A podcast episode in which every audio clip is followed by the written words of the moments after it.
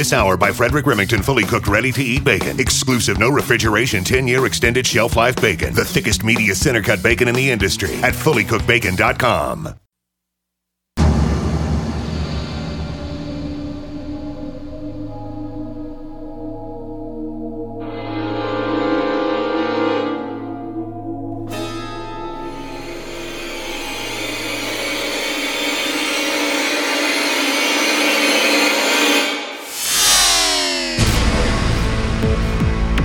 In the Paracast, the gold standard of paranormal radio. And now, here's Gene Steinberg.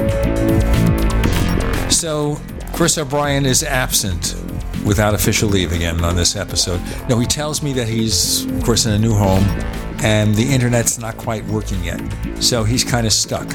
And other than opening the window and screaming loudly, which I realize some of us might feel like doing from time to time, that, however, is the best he can do. So hopefully he'll be back next week.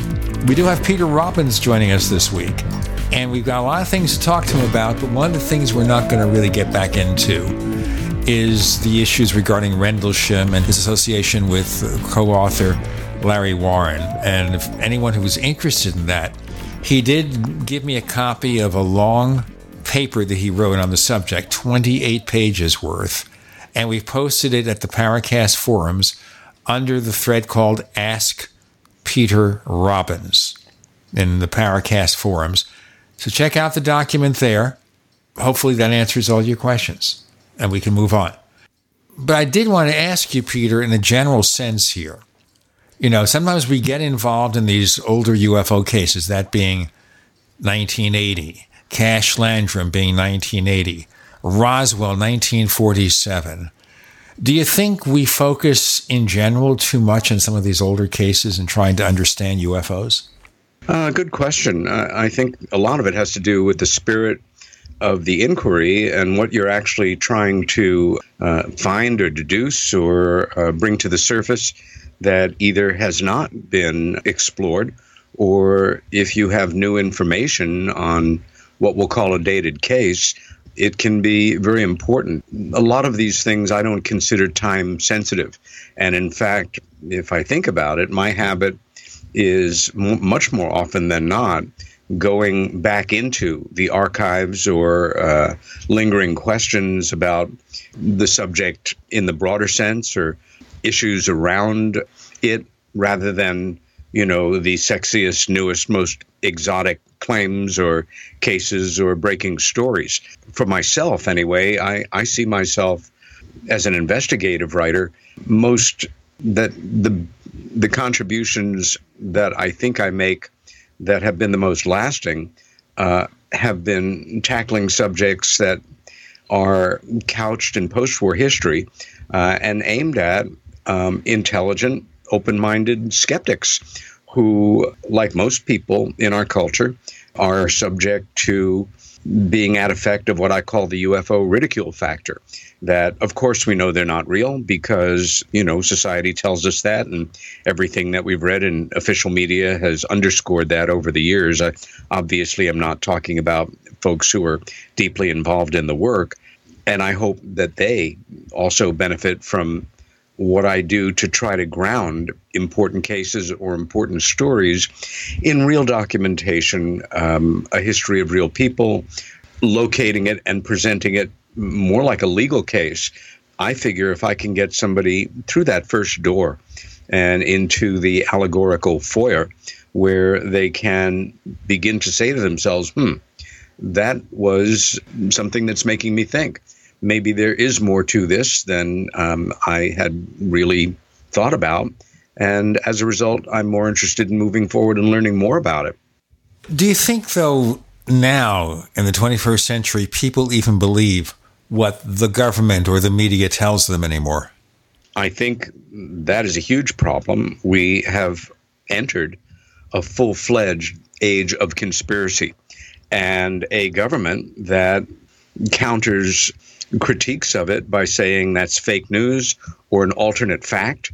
It's getting very more and more Orwellian, not to mention the fact that the internet itself, while one step away from magic for most of us that are not tech heads and a source of endless information on anything is very much a double edged sword. I'm an analog person in a digital world the way I see it. And my first resource is a damn good library of actual real books, publications, archive materials that I'm always building. And I augment it by going online. But I go to printed sources that have stood the test of time more often than not before I will try to validate something online. So many of the things that are posted really have no provenance. Witnesses are um, spoken of, but they don't step forward. We just hear that they exist. In this day and age, anybody that knows how to use Photoshop halfway can create a fairly compelling still or moving image that, you know, um, some years back would have had a lot of us believing it was authentic because it looked so good. I think all that changed with, you know, kind of the age of um, Jurassic Park and the like, where we can see things on the screen or on the printed page and they look as good as anything in what we'll laughingly call the world of reality, but in fact, they're complete hokum. Of course, we also have augmented reality and virtual reality, and still somewhat yep. removed from yep. reality.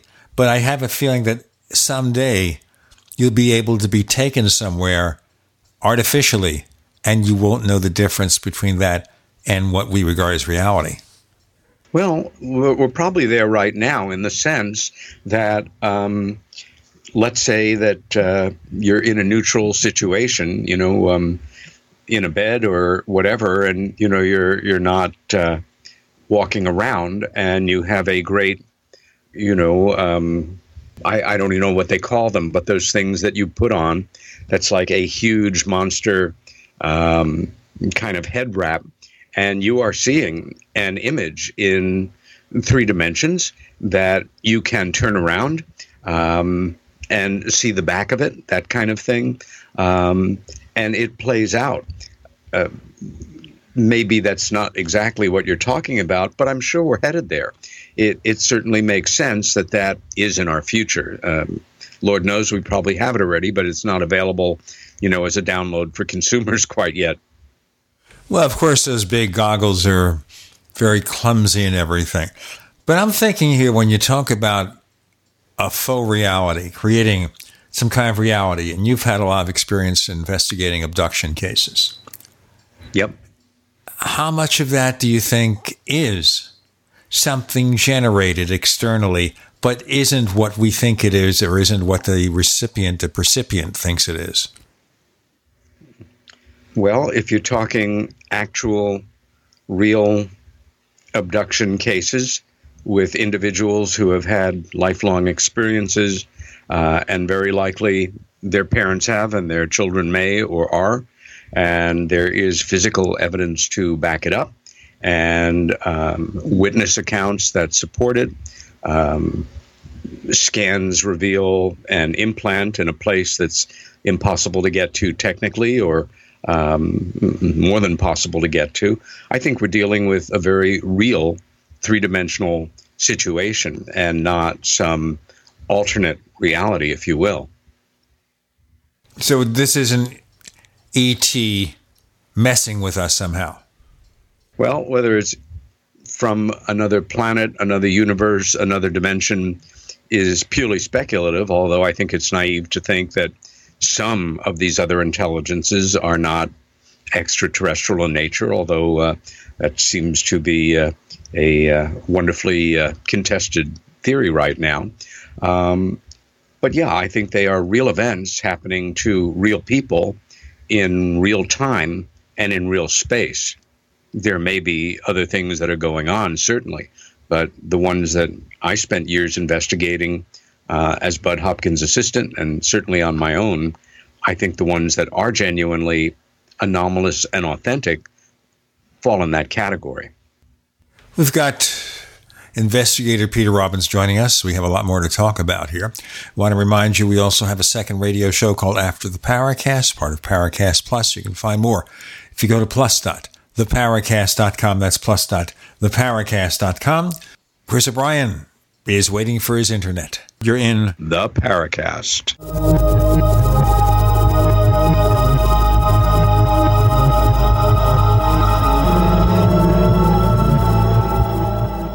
We also have swag. You know, we have all these exclusive Paracast things that you can buy. We've got like, I guess, 60 or so different items and entails t shirts, sleeves for notebook computers, iPad cases, mouse pads, the Paracast Jumbo tote bag, all sorts of t shirts and jackets and stuff like that for men and women. We have a Paracast aluminum water bottle all this stuff. You go to store.theparacast.com, store.theparacast.com. What makes it special is that the items are the best quality, you know, great t shirts, fabrics, and they have our official logo on them. That's what makes them special in multiple sizes and colors. We even have stuff for children, stuff for women, stuff for men. We have all sorts of sizes, like small up to X large. A lot of good stuff. That's the swag from the Paracast. If you go to store.theparacast.com, stop by and take a shopping tour. Have you checked your Google search results lately? Search results are usually the first impression that people form of you or your business, so make sure that they create a positive impression with ReputationDefender.com. What the internet says about you can have a big impact on your life and your livelihood, even if it's not true. Fortunately, you can now control how you look online and in online search results with ReputationDefender.com. Call 800 831 0771 now. That's 800 831 0771 for your free reputation reputation analysis. If you have negative material from an ex employee, upset patient, or former client, newspaper article, legal issue, social media, or other source showing up in your search results, you can combat it with ReputationDefender.com. Our dedicated experts in patented technology can help make your online search results look their best. Call 800 831 0771 to learn more. 800 831 0771. That's 800 831 0771. Or visit ReputationDefender.com. This is Dan Pilla. Do you owe the IRS money you can't pay? Are tax debts crippling you? I've defended people from the IRS for over 30 years. I've helped thousands and I can help you too. I wrote the book on IRS settlement and I'm telling you, there's no such thing as a hopeless case. Call 800 34 no tax to finally get free of IRS debt. With the IRS's new programs, there's never been a better time to solve your problem. Call 800 34 no tax. That's 800 34 no tax or my website, danpilla.com. Heart disease is on the rise. Clogged arteries, high blood pressure, and high cholesterol levels may not be fully detected by you, but the symptoms are there. Loss of energy, blood sugar spikes and drops, poor circulation, and irregular heartbeat are just a few of these that can alert you that something is wrong. Hear how Heart and Body Extract is making a difference in thousands of people's lives across America. My blood pressure has normalized. My diabetes has totally improved. Everyone is telling me now how much healthier I look, and I'm telling everyone how much healthier I feel. I recommend Heart and Body Extract to everyone. Anybody over 40 in the North American continent should be using this product as a preventative to keep their cardiovascular system healthy. Order your two month supply today by calling 866 295 5305. That's 866 295 5305. Or order online, hbextract.com. Heart and Body Extract, 866 295 5305 or hbextract.com. Maybe not today, maybe not tomorrow, but soon you'll need a plan and place to survive. Forget bunkers. You're not a live underground gopher. You need survivalist camps, the ultimate fully functional, off the grid mobile survival bug out house that's well equipped and custom built to outlast any other RV or trailer. Bold statement? You bet. See them now at survivalistcamps.com. That's survivalistcamps.com. Trust your family survival to survivalistcamps.com. We'd like to hear from you. If you have a comment or question about the Paracast, send it to news at theparacast.com. That's news at theparacast.com. And don't forget to visit our famous Paracast community forums at forum.theparacast.com. We have Peter Robbins joining us, and we're kind of catching up on his work and the stuff he's been involved with lately in his various investigations into the UFO mystery. And I brought up abductions and whether the reality that's painted in those abductions, whatever the cause, is what these experiencers are really encountering or what. Now, the other thing I was thinking about here when you mentioned the so called alien implants, and the late Roger Leir, Dr. Roger Leir, Oh, yes. spent a number of years investigating that. He was on the Paracast four times over the years. Yeah. Great guy. And unfortunately, no longer with us. So, looking at his work now, any sense of what we have left in terms of evidence? What does it show? Oh, yeah.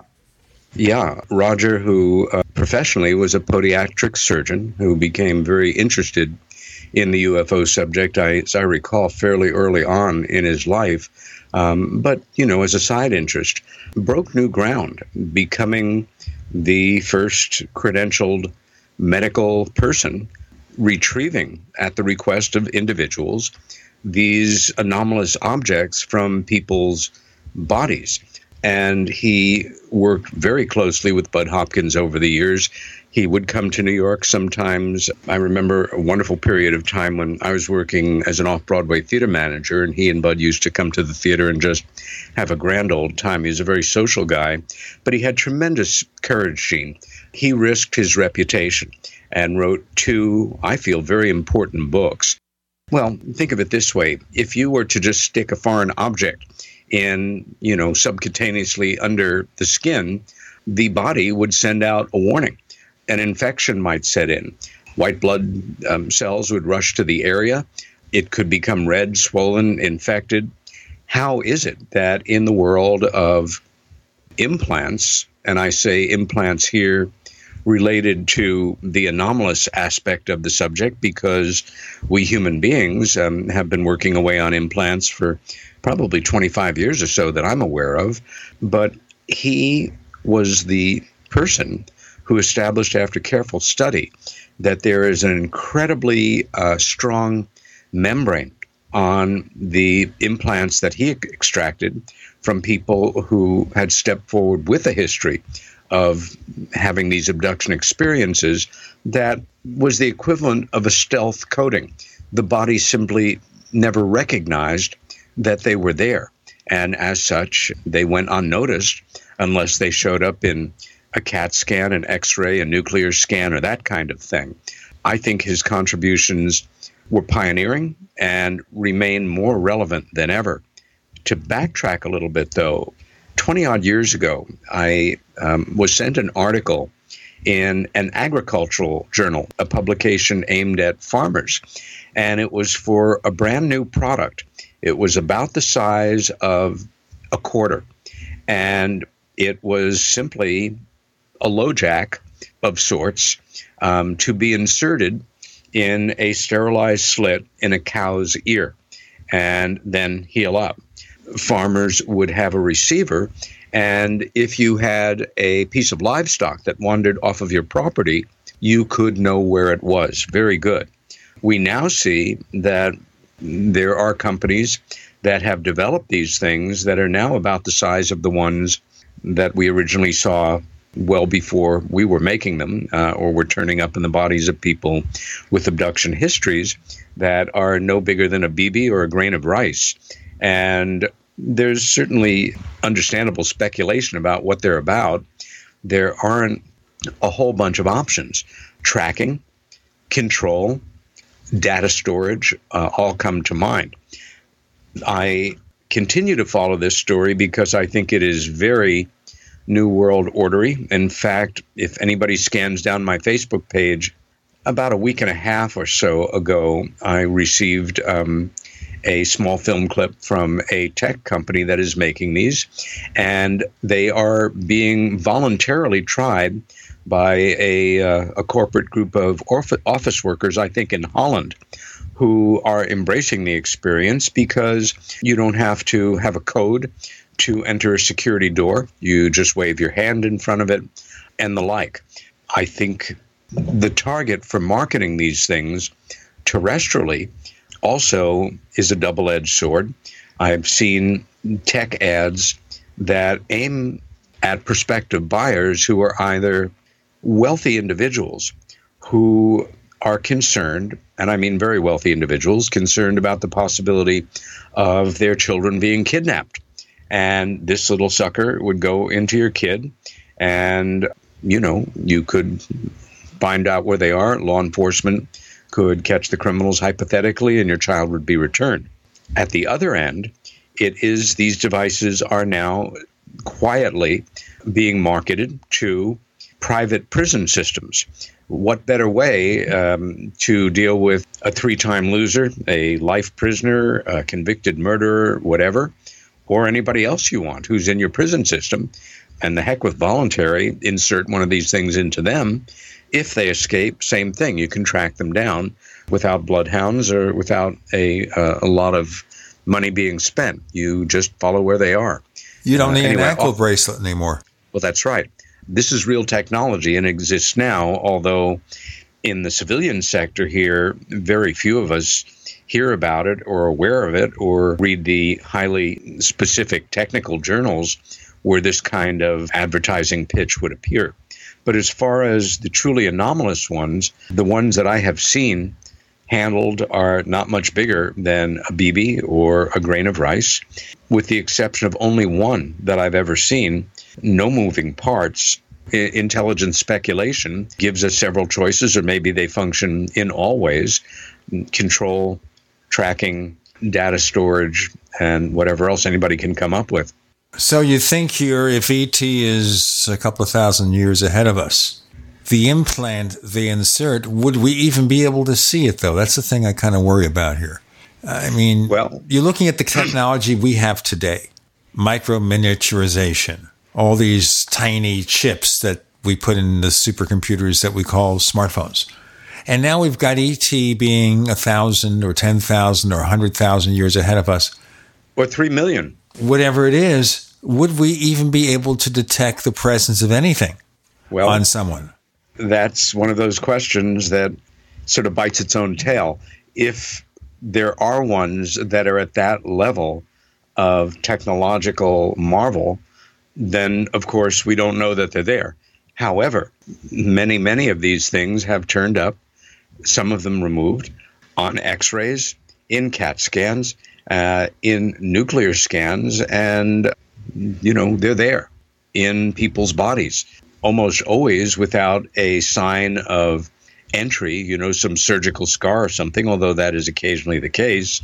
And, you know, they're here now and they're real. And those ones we do know about. We've got more to come with Peter Robbins and some more updated things about his ongoing investigations. I'm Gene Steinberg. You're in the Paracast.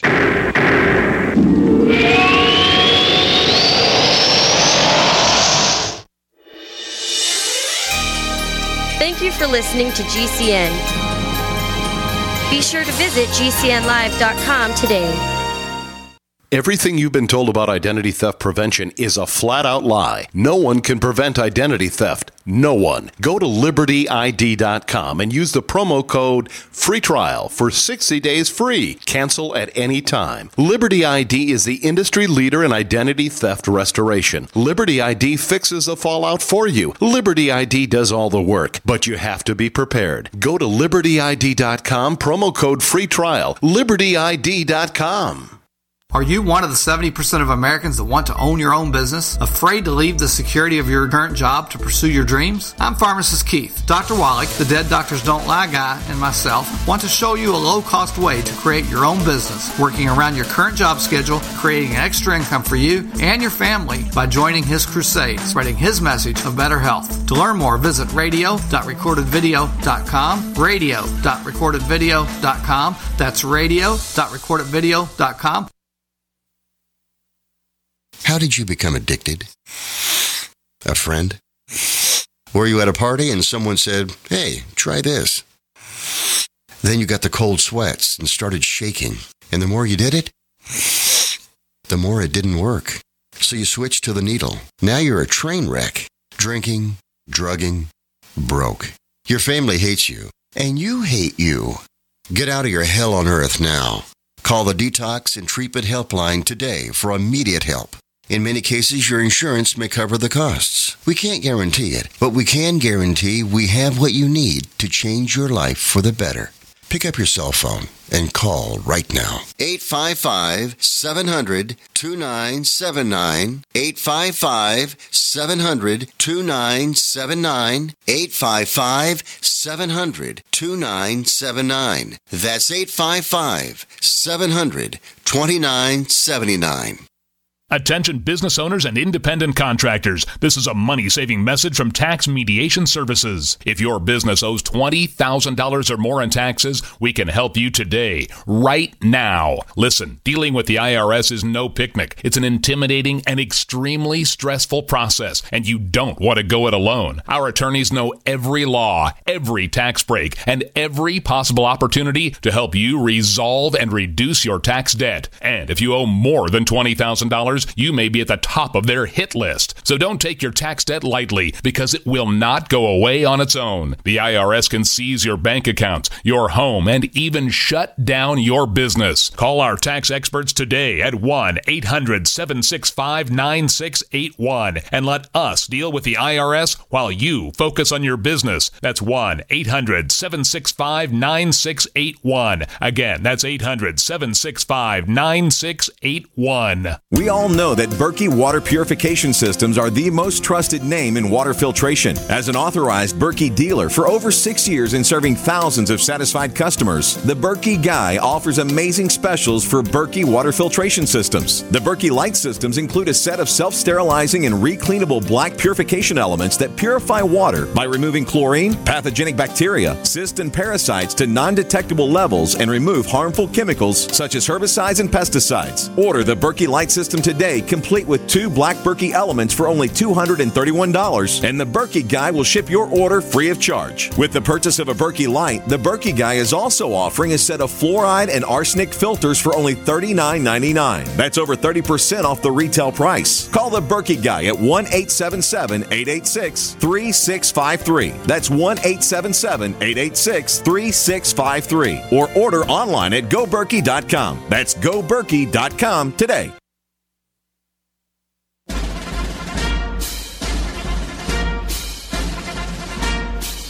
Hi, it's Grant Cameron from PresidentialUFO.com.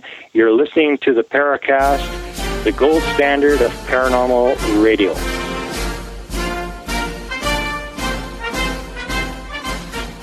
Okay, thank you, Peter Robbins, joining us this week. Chris O'Brien's absent again. He doesn't have internet, or barely has internet at his new home. So I understand the feeling. I can imagine here. I don't have the greatest internet. And over the last few weeks, I've been uploading episodes of the Paracast to our new official Paracast channel on YouTube. Full episodes. I get a few up every day. That's the best I can do. We're up to about 90 so far. The goal is to get every episode from 2010 on, we're talking about 350 episodes or so, up there in the next couple of months. So look it up. Just do a search for the Paracast on YouTube and you'll find it. We have Peter Robbins. We're catching up. We're talking about the so called alien implants found in some people who say they were abducted and trying to determine what they are. I guess RFID chips or something like that. They've got a microchip in my dog right now. But I dare say it's probably a heck of a lot larger than the ones you found. Now, that's an important thing, too. These tiny little things that have been recovered. Are you able to use some kind of super microscope to see what they're made of? Um, well, I am not involved in analyzing implants. It's not my expertise to the best of my knowledge. And I would have to go back to my conversations with Roger on this primarily. Um, there's no material that any of them that I'm aware of or have been publicized or brought to the public's attention, no material that they're made of that's not found here on Earth. Which doesn't necessarily mean they're from Earth. Oh, exactly. Um, we have the basic materials uh, found on Earth all over the place out there. of course, that's another point here. We look at these things and say, well, if the materials are made of what we can find here on Earth, they couldn't possibly be alien. But then again, on another planet, they might have the same elements. Well, of course they do. We know that from the world of endless meteorites, and um, now having sent probes to outer planets in our solar system, we're dealing with the same materials, the same metals, the same um, molecular structures, uh, the same primordial, you know, soup that created life here on Earth. If there are brand new materials, which you know is a staple of science fiction and I think um, wish fulfillment for a lot of folks who want to believe that things are maybe even a little more exotic than they are, and they're pretty damned exotic. Um, yeah, I, I'm not aware of any scientific breakthroughs that have, you know, in terms of astrophysics that have presented material, you know, that's crashed here on Earth or been brought back, you know, from some remote mm, planetoid or asteroid or, you know, visit by a wonderful robot spacecraft to another planet in our solar system that has revealed any brand new material that we were not aware of or, or don't have here on Earth.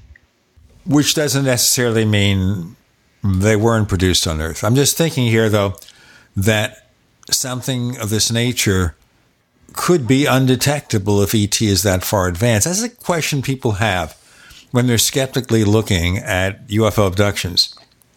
That the so called aliens are not displaying what appears to be very advanced technology.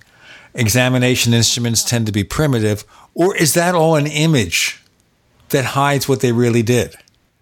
That's why I was um, pointing out before whether they're seeing an artificial reality. It may represent in some way what they're actually doing, but it's not actually well, what they did.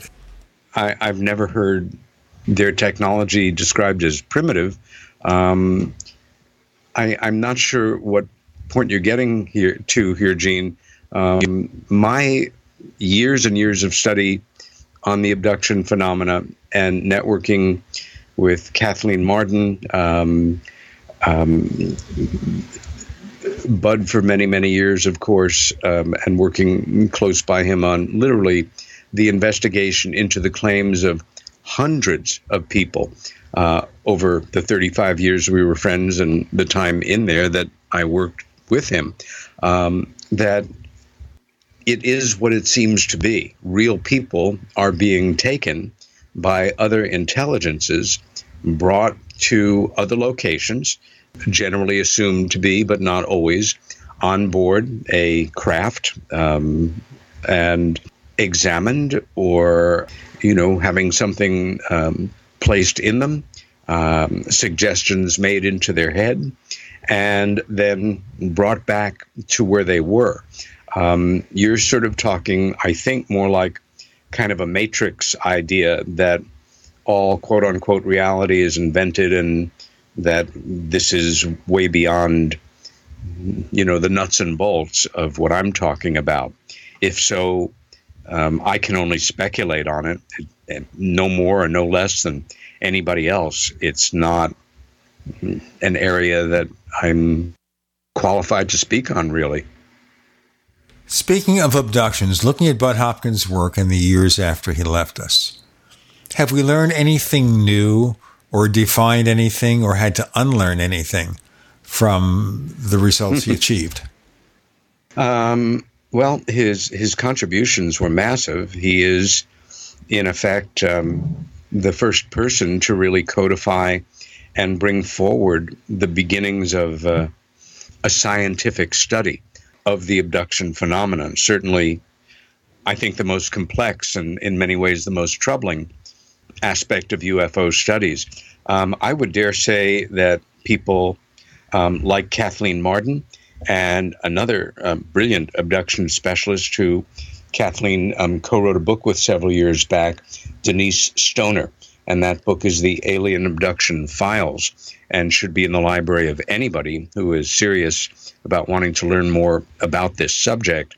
Um, I think that they built on some of the earlier information. I, I'm trying to remember, I think Kathleen is also head of abduction studies for MUFON. So yes, a great deal is. of yeah, a great deal of data comes to her. And um, for me, she is about the top person in the field internationally right now. And um, I think she would be able to give you considerably uh, more detailed information on what has come forward, um, what what new information has been added to that database, or what aspects of discoveries based on uh, the pioneering pioneering work of people like Bud and Dr. John Mack and a handful of others. Should tell you, of course, that Kathleen's been on the Paracast, and we know her. She's a gracious woman, and we've had some very enjoyable sessions with her. She comes on like once a year, and we mm-hmm. do catch up with her about that. Now, correct me if I'm wrong. I'm trying to remember. We had Denise Stoner on too. I'm not sure. Is she the woman who shared an abduction experience with somebody else aboard oh, the spaceship, um, and um, then meets that person in real life? Is that um, the one? Well, there are quite a lot of people that fall into that category. This is where they're like from different parts Denise of the country. Is, they didn't share. They didn't, you know, together happen to have the experience. They separately have the experience, ended up in the same place, and then met after the experience was over. I I can't speak with certainty of Denise's experience. I she hasn't shared them all with me, although we spent um, a week together with Kathleen last year um, at Kathleen and her husband Charlie's home in Florida, and um, it was one of the most memorable weeks I've had in years. Um, I think she may have had an experience like that, but um, Denise makes no bones about the fact that the fact that she is an abduction researcher was not something that she arrived at because of intellectual curiosity. These kinds of experiences have happened to her repeatedly since she was young. So um, that may well be part of um, her history. We've got more to come with Peter Robbins. I'm Gene Steinberg. You're in the Paracast.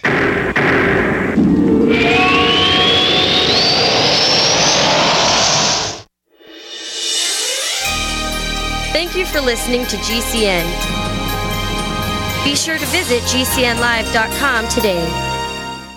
Do you need a website? Well, you can get a great deal on hosting services with Namecheap's legendary coupon code. They're offering substantial hosting discounts on shared hosting, business hosting, VPS hosting, reseller hosting, and even dedicated servers. Namecheap is preferred by millions. It's backed by a money back guarantee. Use the coupon code LEGENDARY to cash in on the special deal at namecheap.com. Namecheap.com. First came Attack of the Rockoids, and it was a critically acclaimed success. And now there is The Coming of the Protectors. A former military intelligence man is contacted by a space woman in a dream, a dream that turns out to be a nightmare because evil forces on her distant planet are planning to conquer the Earth. This is gripping science fiction of the classic kind. Attack of the Rockoids and The Coming of the Protectors. Find out more at rockoids.com. That's rockoids, R O C K O I D S.com.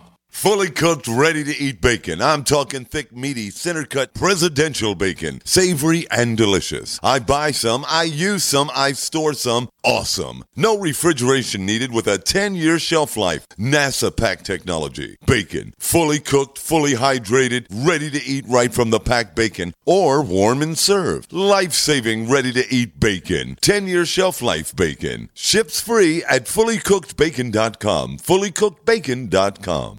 Water is the single most important thing your body needs, so you want to be sure it's the best for you and your family. Since 2005, thousands have depended on Berkey purified water. The Berkey Guy provides the lowest priced filtration systems in every size. For incredibly delicious water now and in an emergency, get to goberkey.com or call 877 886 3653. 877 886 3653. Goberkey.com.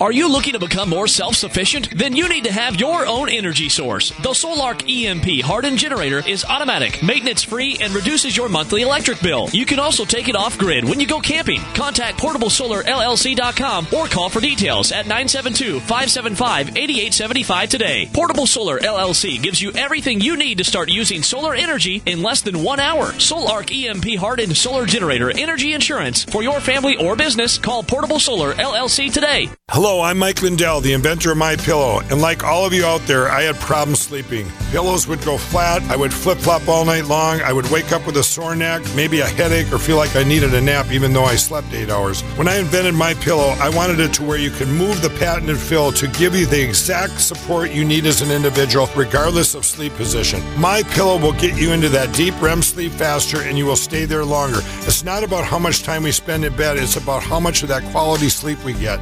I do all of my own manufacturing right here in the United States. I have a 10 year warranty. You can wash and dry my pillow, and I give you a 60 day money back guarantee so you have nothing to lose. And here's my best offer ever you can buy one of my pillows and get one absolutely free. Go to mypillow.com or call 800 870 0305 and use promo code GCN. That's mypillow.com or 800 870 0305 with promo code GCN. Anytime, any place, anywhere. Radio remains the most intimate of all forms of media. At home, at work, in the car, on smartphones. Over 90% of consumers still listen to radio every week. That makes choosing radio as a place to advertise your business one of the best decisions you can make. Email advertise at gcnlive.com and partner up with an experienced GCN representative. Advertise at gcnlive.com. Easy, affordable, effective.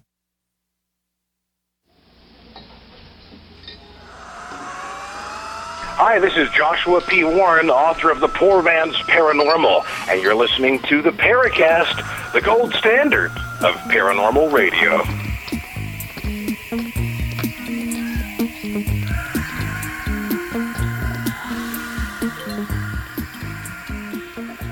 We got Peter Robbins joining us. Chris O'Brien is without the internet. What would our world be without the internet? You ever think about that, Peter? Where you like real books, going to real physical libraries, and so many things yep. right now are online. But right now, we all have to have our smartphones. We have our computers, no. but you don't.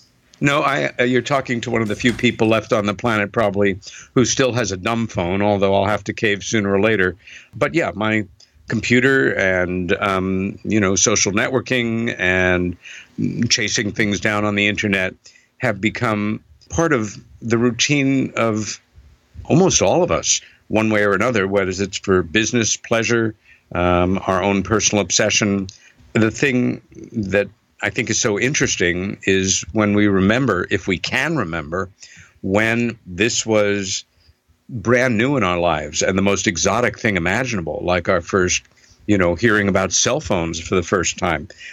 Often a, a, an incredible luxury. Remember, the first computers uh, that were available to um, regular consumers were extremely expensive. My sister Helen was the first person I knew who had a you know home computer, and I think it cost about as much as a Volkswagen at the time.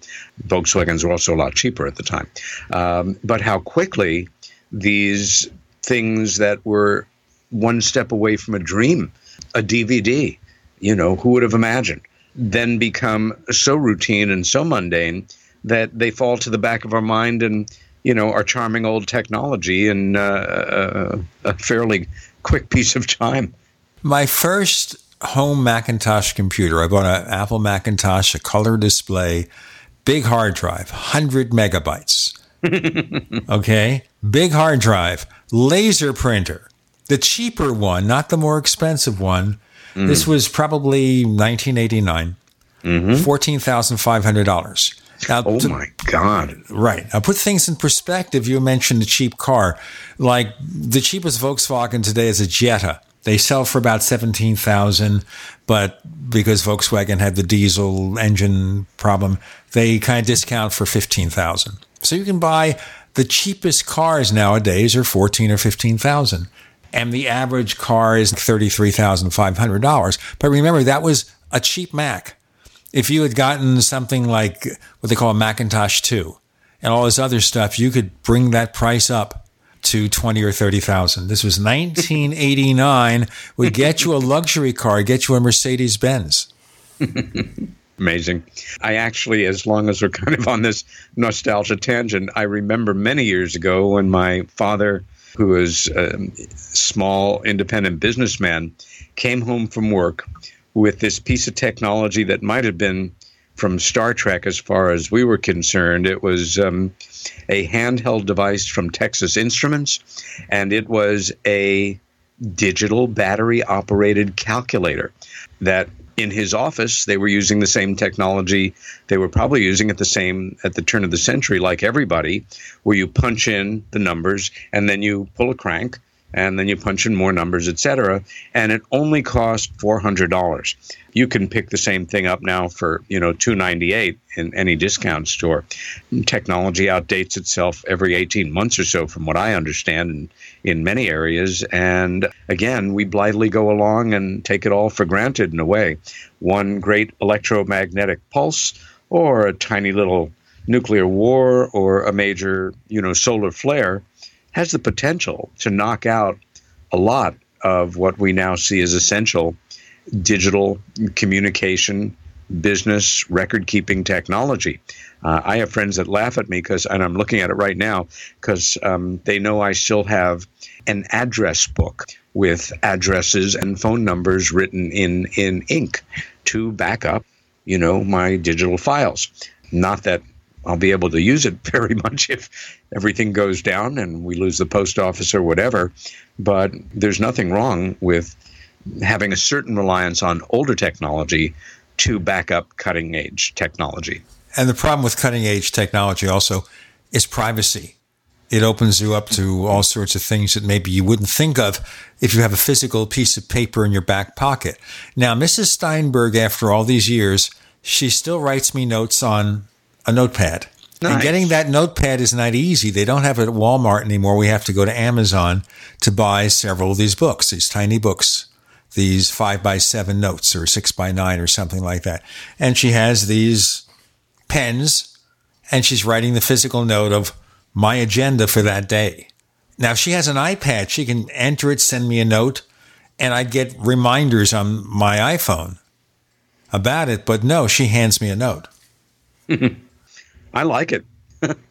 we'll have to put you two together, have a conversation about the old days because this is really it. But we also, I think, surrendering a lot of our privacy to have instant communications, except, of course, when the internet is down.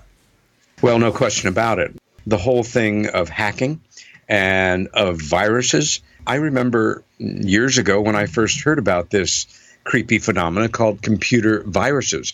And it took me a while to really grasped the fact that there were people with nothing better to do than screw the rest of us up, hurt our potential to, um, you know, communicate or record keep. And it wasn't even at a time that they were getting a benefit from it, just sort of a, a screw you um, kind of look what I can do yeah, um, we now know we can all be monitored. We all are monitored potentially at any given time, no matter how much we think that might not be the case.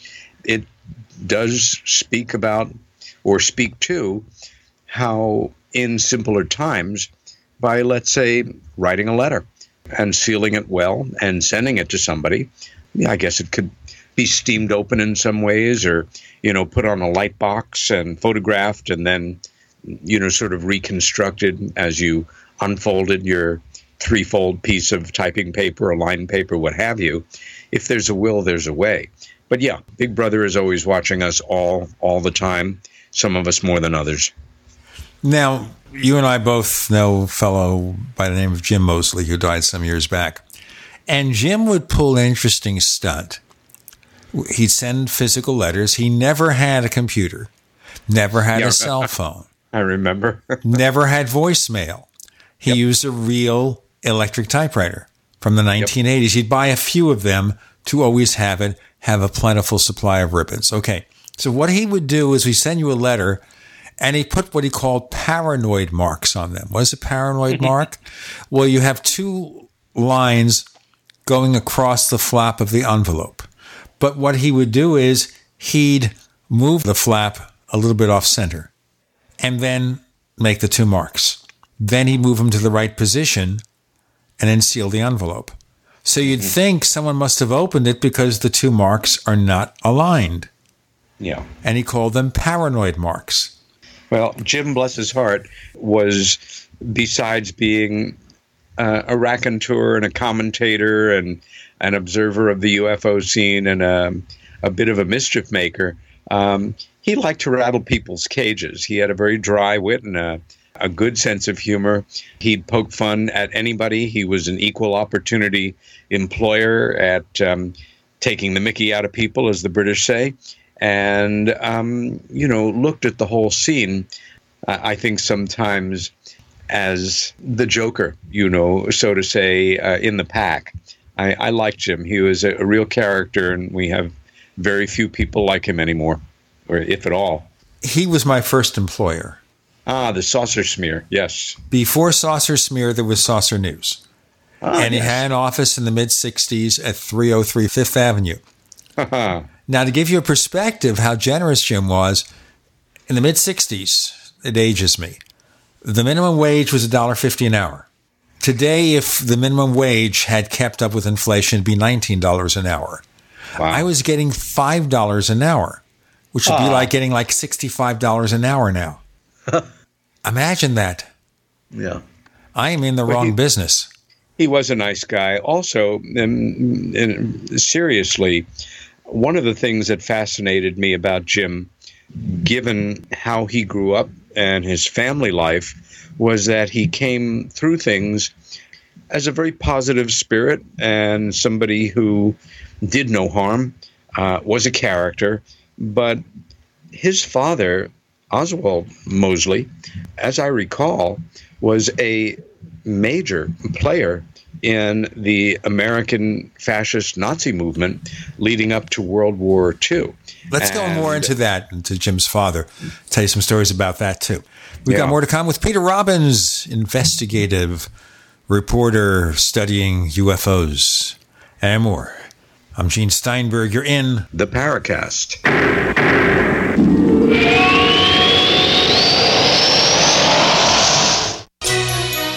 Thank you for listening to GCN. Visit GCNlive.com today. Attack of the Rockoids has been well received by critics and readers alike. It's a thrill a minute story you'll never forget. A former U.S. military intelligence officer is haunted by intense dreams about a beautiful woman pleading for his help after a terrible battle in outer space. But the dreams turn out to be true and thrust him into a telepathic love affair with a woman whose faraway planet is intent on destroying the Earth. And now the gripping tale continues in The Coming of the Protectors. It's the second book of the Rockoids trilogy, a galaxy spanning adventure that pits our hapless heroes against powerful, fanatical enemies that threaten the lives of freedom loving beings everywhere.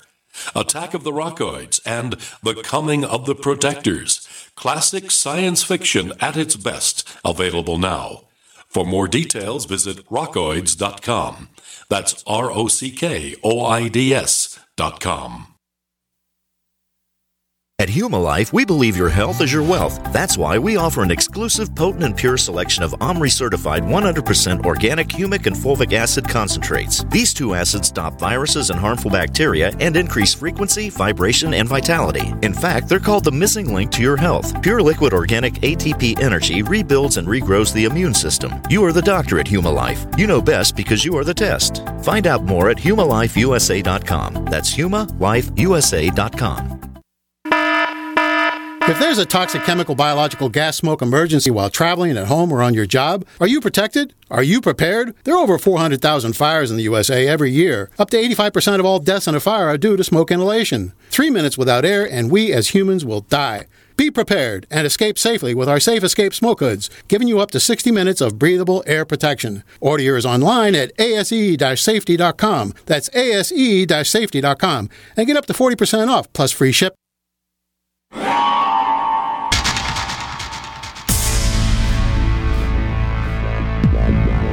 Welcome back to the Paracast, the gold standard of paranormal radio.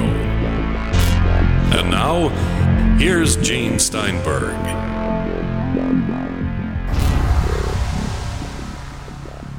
Okay, just to correct the name, Major General George Van Horn Moseley. Ah, okay. And he was also a big muckety muck in the U.S. Army.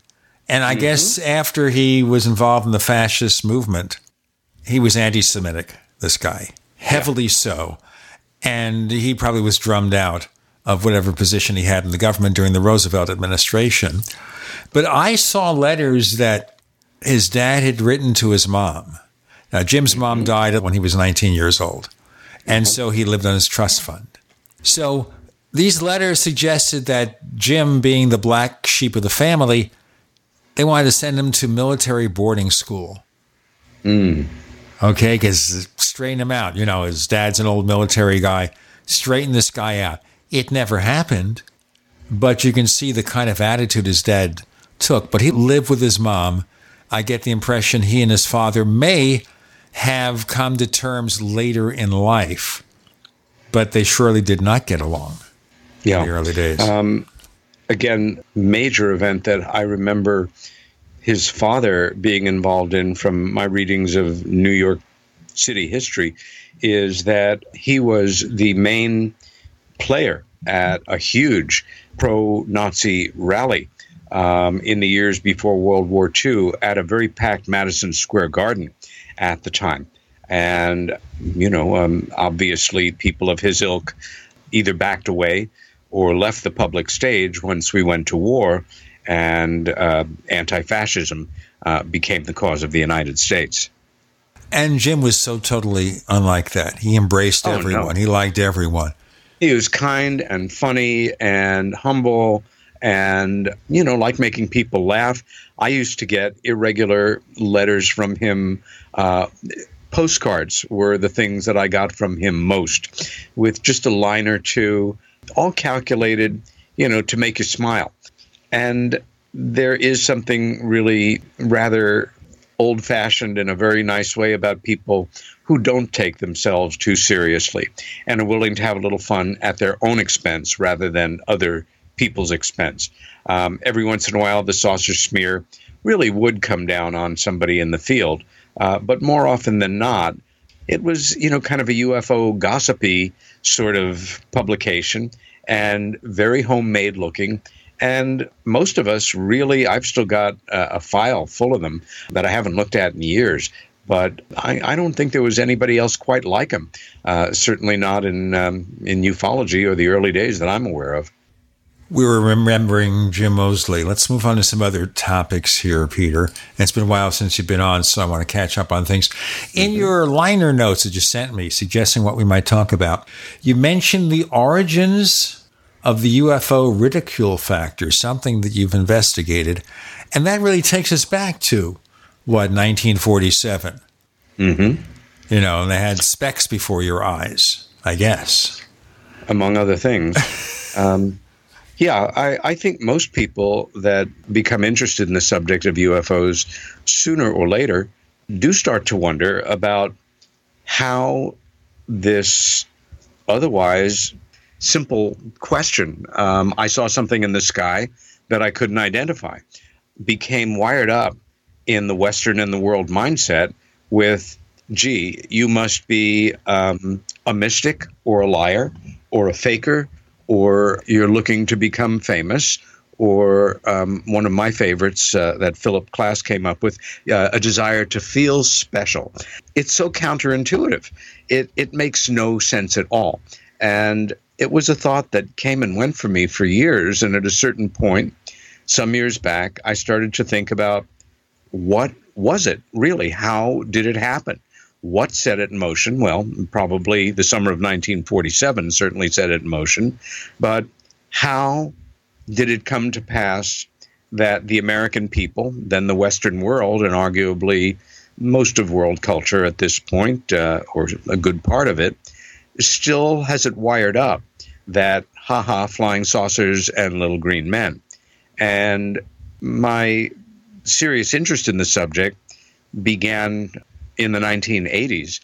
And I ended up spending a lot of time back then in the New York Times newspaper morgue, the location where they kept all of the data on every issue of the New York Times that had ever been published. This is in Midtown Manhattan, and uh, an annex of it was at the main branch library on 42nd Street.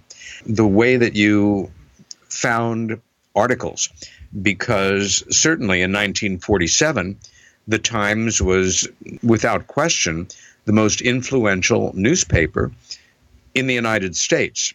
And in terms of alternate media, there wasn't a lot of competition. You had NBC News under David Sarnoff, uh, CBS News, these were radio, of course, no television yet. Other major newspaper families, the Copley family um, in Boston, the Hearst Syndicate, also controlling hundreds of papers in the United States and San Francisco, and a small clique of individuals. And I thought, let's see what the Times history is of this. Maybe I can draw a bead on it by seeing how one major, centrally powerful venue covered the subject. And you would go through these huge, really large, pebble covered ledgers. And everything was cross referenced with index numbers. There were certain terms that were go to terms. First, it was still almost 10 years before the term unidentified flying object or UFO would be used, so didn't bother with that.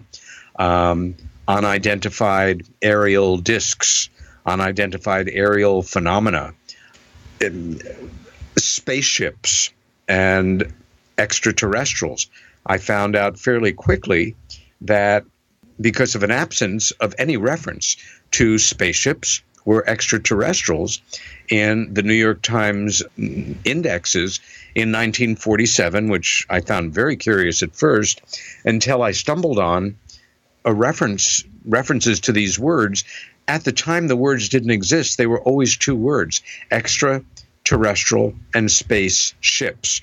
And you would then copy out reference uh, numbers from their earliest articles, editorials, letters to the editor, photo captions, what have you, bring them to the librarian who would then give you a roll of microfiche, like that some of us are old enough to have, you know, done re- research subjects in high school or whatever. And you would find the article, and then you'd put a coin in and you'd print it out. And I began to build a database that way. Other projects took over. And when I went back to the subject in the 90s, everything had been digitized. So it was quicker to locate the articles uh, and other pieces of information. At the same time, because they were digitized, when you blew them up and printed them out, they often pixelated. So I actually relied a certain amount on the digital files anyway. And I ended up with, I don't know, like 220 separate pieces of information from front page articles to uh, a tiny little piece on, you know, page 23 or whatever. And I put them in order, Gene, and I read them beginning to end. And then I read them again, and then I read them again. I, I knew what I was looking for. And being that my training was as an artist, um, I was used to looking out of the box rather than in it. And I knew there must be a pattern, or there was a chance of a pattern, that if I could deduce it, maybe I could come to a conclusion.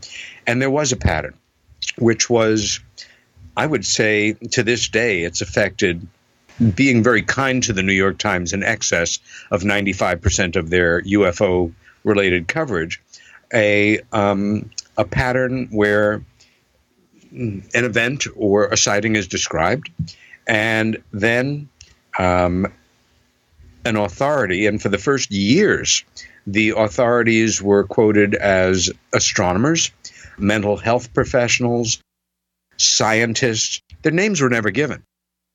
It was just an authority uh, in the area of um, psychology has said. And we'll go into more of this ridicule factor.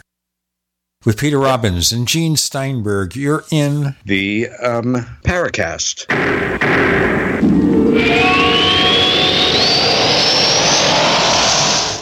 Attack of the Rockoids has been well received by critics and readers alike. It's a thrill a minute story you'll never forget. A former U.S. military intelligence officer is haunted by intense dreams about a beautiful woman pleading for his help after a terrible battle in outer space. But the dreams turn out to be true and thrust him into a telepathic love affair with a woman whose faraway planet is intent on destroying the Earth. And now the gripping tale continues in The Coming of the Protectors.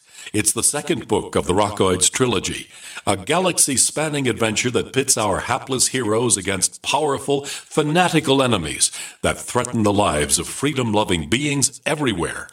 Attack of the Rockoids and The Coming of the Protectors. Classic science fiction at its best, available now. For more details, visit rockoids.com.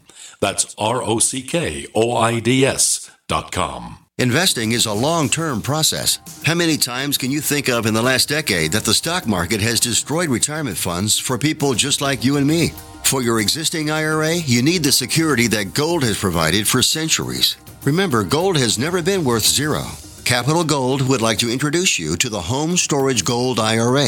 It's a self directed IRA set up with all the protection and tax benefits of an LLC. But the big difference in this IRA is you invest in gold and you hold it in your possession. You can't do that with stocks. That's security. You can transfer any type of IRA hassle free in days. Please call right now and learn more, and we'll waive the $500 setup fee and give you a free safe to store your gold. Call 800 281 4224.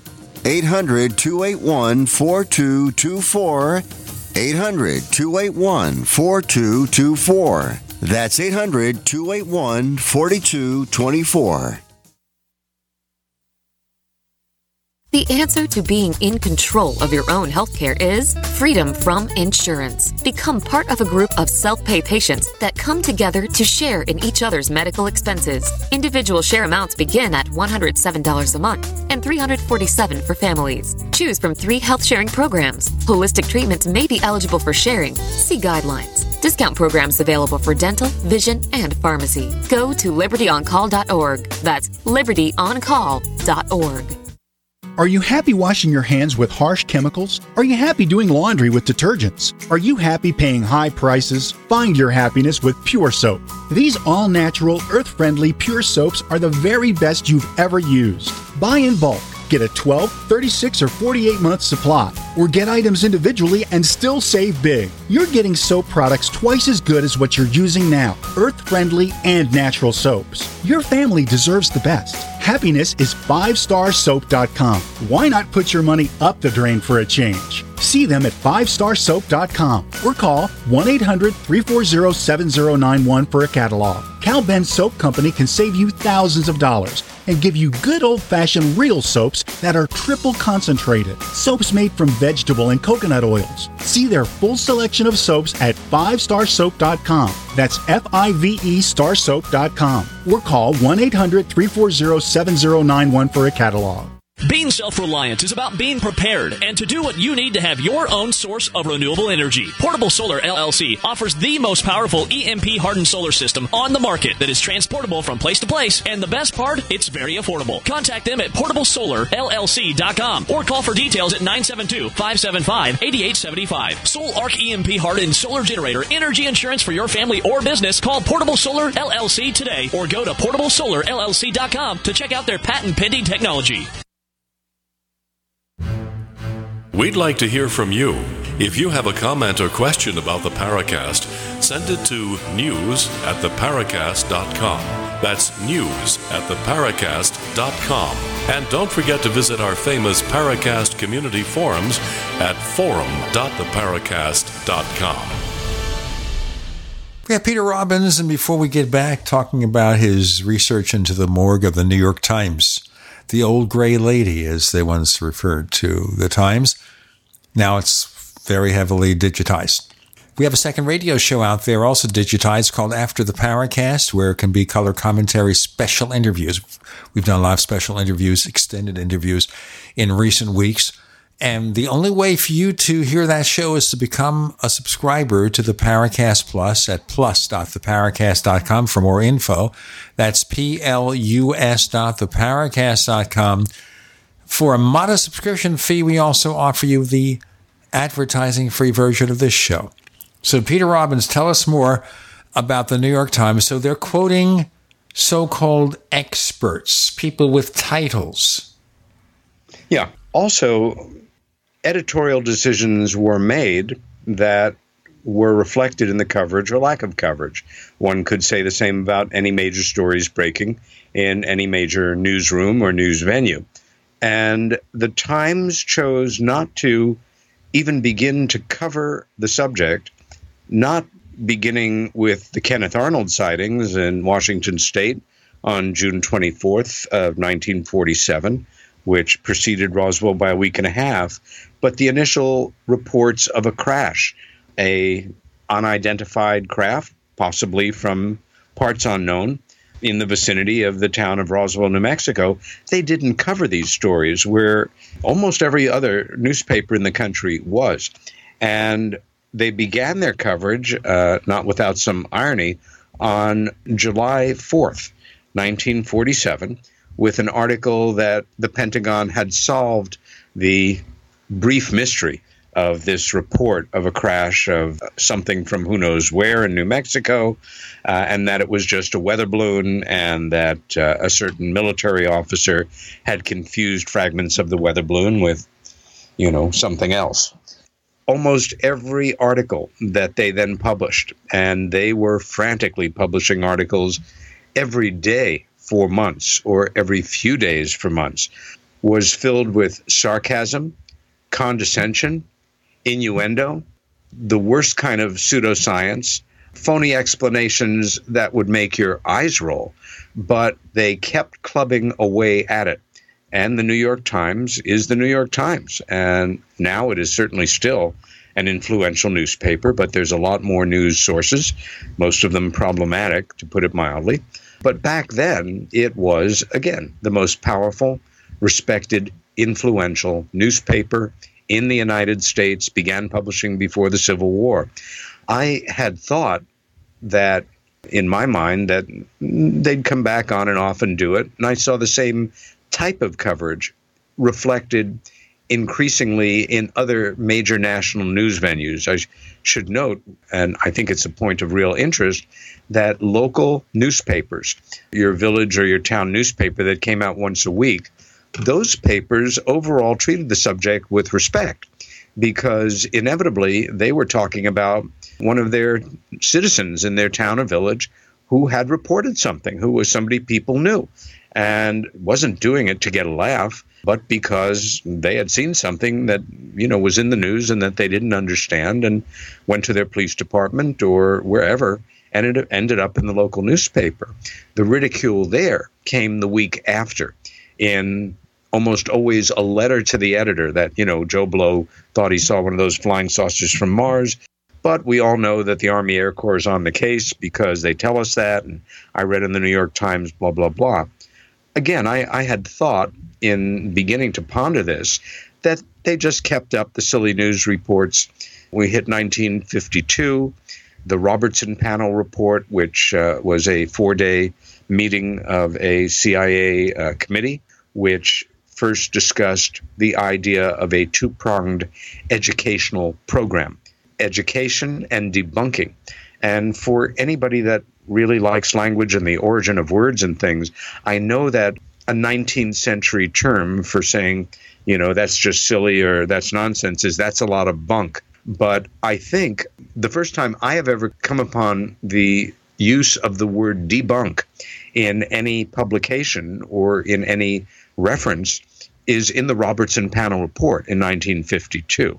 And then things just went on and, you know, people just assumed it was nonsense. Well, the brainwashing program, the reprogramming program, the intimidation, the ridicule that was immediately drawn as a parallel to the subject. If you think they're real, then you're crazy or delusional or you want to feel special or it was all done before the end of the summer of 1947. It was done and it was reflected in other publications. No newspaper, no magazine, Time, Life, Newsweek did a serious study on wait a minute, what is this about in 1947? If it happened, it never saw the light of day. because researchers like myself would have come upon something. It was simply wired up in the American consciousness, then the Western consciousness, that this is nonsense. And if you want to be the subject of ridicule, take it seriously and let people know. That set me to starting to think about why major news organizations made up of people, not like me, who's a self trained investigative writer, but went to journalism school. They wanted to be reporters, they wanted to be journalists. It was in their blood, the search for the truth, to get an answer to a big question, to uncover a cover up. That was the thing that drove these people, or should have been driving them. How is it that none of them took it upon themselves to go contrary to everybody else? And it made me begin to just apply the best deductive reasoning, critical thinking, regular logic that I could.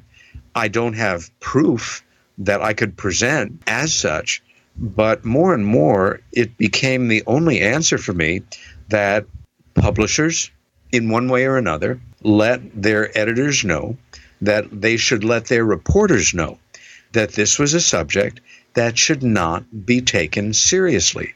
It should not be covered as though there was a real chance that these things might, in fact, be what some of us feel they are objects from parts unknown in unimaginably high technology under the control of other intelligences from who knows where. Why would they do that? This was a great story. Well, maybe they were asked to do it. Who would have had the clout to ask them and make it happen? I deduce that there were individuals within the Truman administration, very highly placed individuals, and only a handful in a, a, small pool of people that had President Truman's absolute trust, who may have made day trips or overnight trips from Washington to New York or Boston or San Francisco and sat down with owners and publishers who, in themselves, these were the men who controlled the media. And I say men because there were no women involved. These were the men who controlled what Americans thought, what they read, and what they assumed about the world around them. Let's go um, into this this manipulation of the media in our next segment with Peter Robbins. Chris O'Brien doesn't have the internet and he can't use smoke signals. We have Peter Robbins. I'm Gene Steinberg. You're in the Paracast.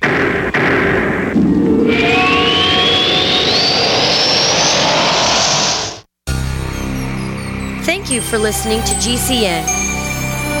Visit GCNlive.com today. By now, you know that wireless technology like cell phones do in fact pose dangers to the health and privacy of everyone. Blockit Pocket's wide range of products are unmatched in providing the protection you deserve. No scare tactics, just common sense. BlockitPocket.com offers quality American made options to alleviate and eliminate these invisible dangers. Learn more at BlockitPocket.com or call 888 315 9618. BlockitPocket.com, enhancing health and privacy. It's a no-brainer. A Big Berkey water filter is the one you need, period. You need a water filter that removes chlorine, fluoride, pharmaceuticals, BPA, and other endocrine disruptors, pesticides, bacteria, viruses, and much more, right? And does it all at only 2 cents per gallon. Get the original most trusted name in gravity water filtration, Big Berkey. And now GCN listeners receive 5% off ceramic filter systems using code GCN. Call or click 1-877-99-BERKEY or bigberkeywaterfilters.com. That's 1-877-99-B-E-R-K-E-Y.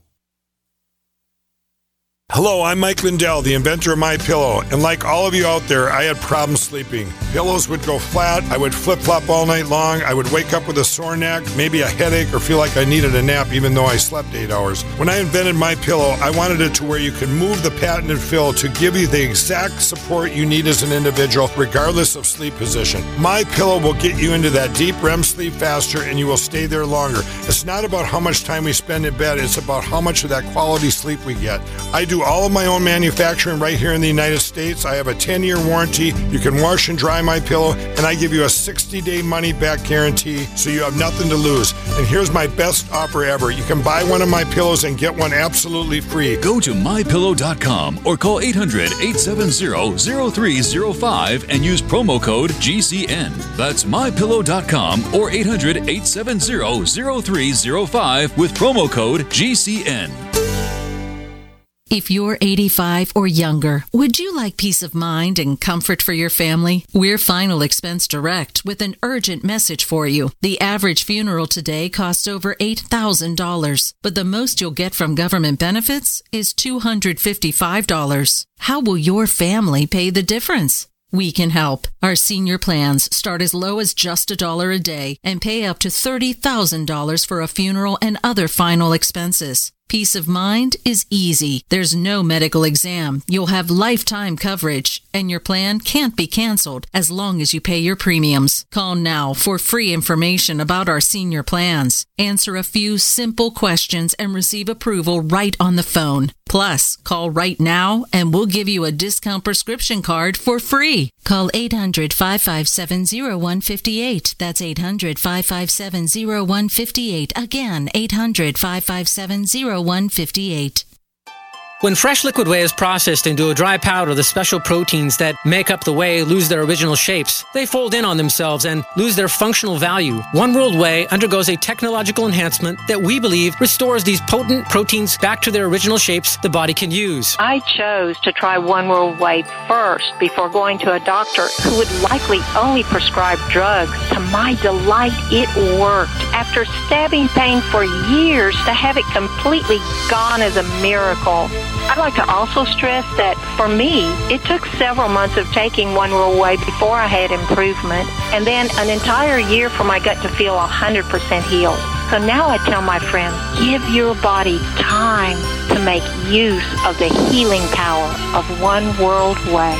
Call 888-988-3325 or visit oneworldwhey.com. That's oneworld, W-H-E-Y dot com.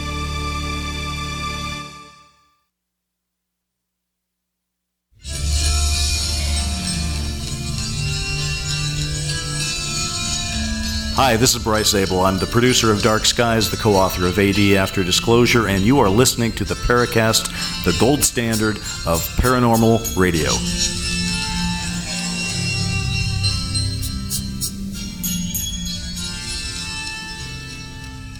We're joined by Peter Robbins, kind of play catch up on a lot of topics. As I mentioned earlier in the episode, in case you're wondering, Rendlesham is off the table. We do have a thread at our forums at the Paracast, our Paracast forums at forum.theparacast.com. It's entitled Ask Peter Robbins. There is a 28 page document you can download and get his statement.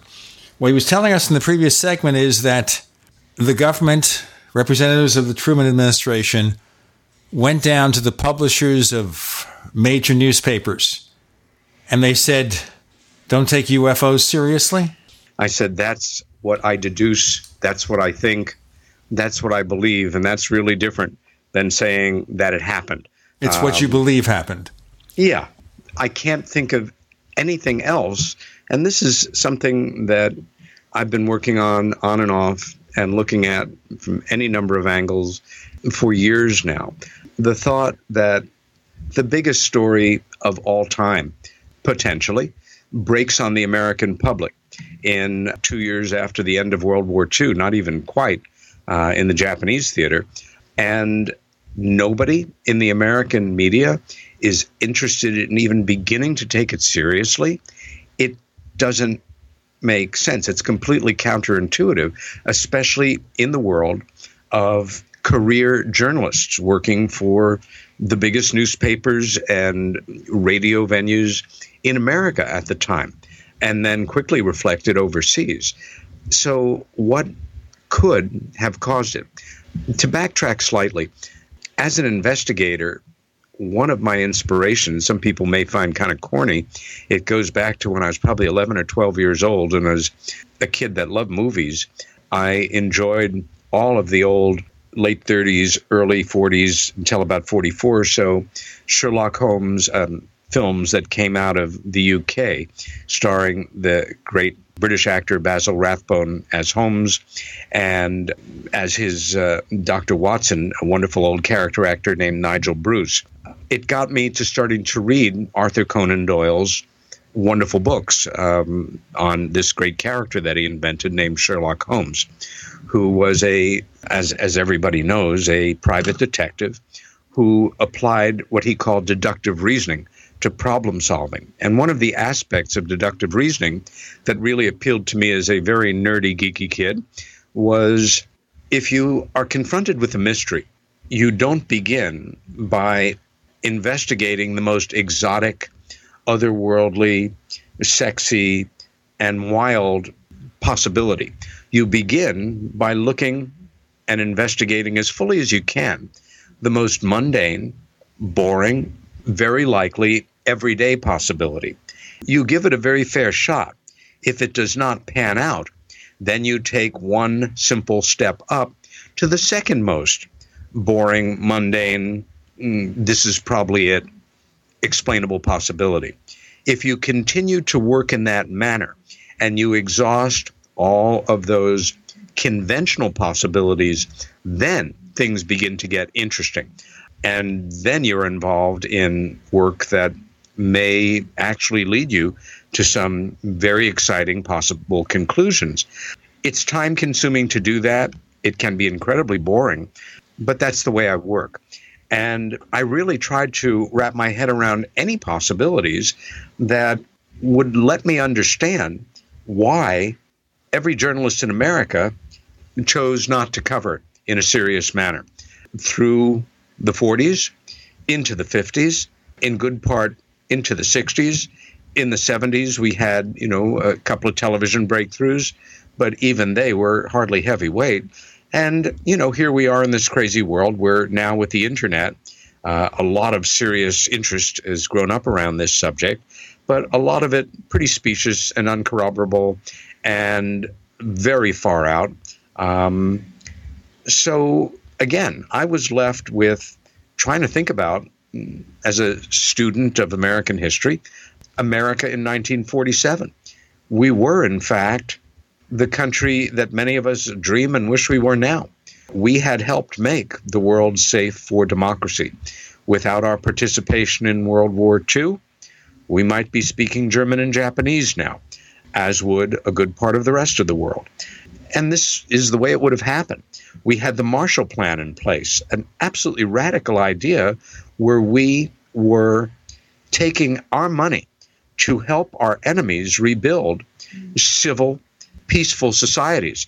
And if you look at the histories of Germany and Japan since World War II, in fact, it was a brilliant success, so much so that they have beat the pants off us in great part uh, at different points uh, over the decades um, in terms of economics and the like. But neither one of them has ever started a war or, you know, um, gone rogue on or, you know, gone back to their militaristic roots. So we had the nuclear bomb. The summer of 1947 was the summer that the whole idea of containment, to use the phrase that was um, the one being used at the time and developed by a uh, political scientist named George Kennan and published in an article, in fact, this month, 70 years ago, in a Foreign Affairs uh, magazine called On Containment. It was Kennan who came up with the idea that the Soviets were obviously the next big threat. The Nazis, um, the militaristic Japanese were defeated. But Stalin and the Soviets wanted us dead, dead, dead, as um, uh, Robert De Niro says, uh, wonderfully overacting in um, The Untouchables as Al Capone. And we took it seriously. And Kennan was the one who said if we can contain the Soviets to the borders that they expanded to into Eastern Europe and the like at the end of World War II, we may be able to vo- avoid a hot or a shooting war and have a cold or a stalemate kind of war. The word Cold War emerged then and there.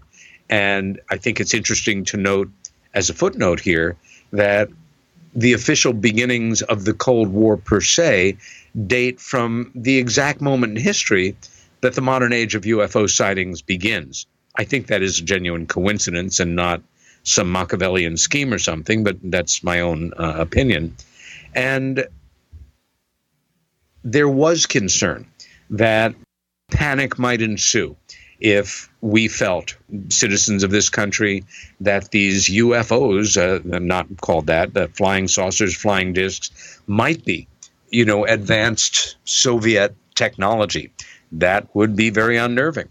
We still see references back in some of those old documents to dear old Orson Welles and the Mercury Theater's production of War of the Worlds, which is still worth listening to. Um, and the excuse that was trotted out regularly when it was necessary of the potential of panic, that people couldn't handle it. In, and one wonders about that now relative to disclosure. Um, most of us, and I say that to people in your audience that have studied the subject, taken it seriously, processed it for a long time, yeah, we're ready, we think, for the announcement to be made. Most of our brothers and sisters are not, and we represent a fairly modest percentage of people in the world. But I can only theorize, Gene, but I think it's it holds water that several individuals close to Harry Truman, it might have included Vannevar Bush, um, probably the most extraordinarily interesting and influential individual that most Americans have never heard of uh, MJ12 number one, um, President Roosevelt's uh, technology and science advisor, who then went on to become President Truman's science and technology advisor, uh, with credits that you wouldn't believe. If you go to a period copy of Who's Who from the late 40s, he fills up two and a half pages of small print. Let's continue, sir. Peter Robbins, Gene Steinberg, you're in the Paracast.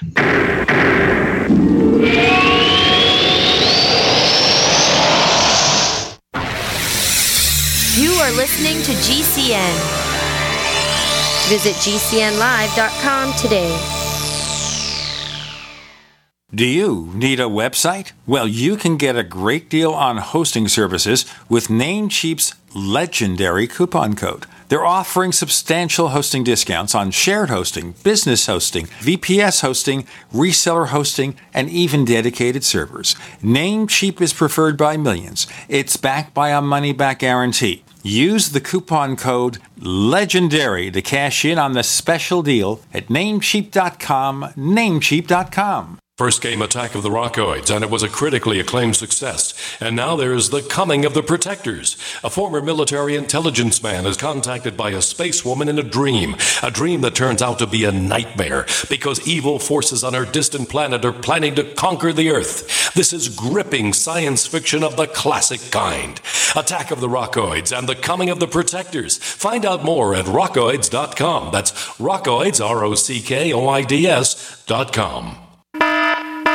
If there's a toxic chemical, biological, gas smoke emergency while traveling at home or on your job, are you protected? Are you prepared? There are over 400,000 fires in the USA every year. Up to 85% of all deaths in a fire are due to smoke inhalation. Three minutes without air, and we as humans will die. Be prepared and escape safely with our Safe Escape Smoke Hoods, giving you up to 60 minutes of breathable air protection. Order yours online at ase-safety.com. That's ase-safety.com and get up to 40% off plus free shipping. Hunters, anglers, campers, and survivalists. Get back to nature. Expand your horizons with the highest quality, most versatile, unique slingshots and sling bows on the market at slingbow.com. Slingbow products are compact and models start from just $17.98. They're perfect for your bug out bag or storing in your vehicle. Give yourself and your loved ones the excitement and tradition of Slingbow, a new frontier in archery and truly modern twist on this primitive survival tool. Feel the thrill only at slingbow.com.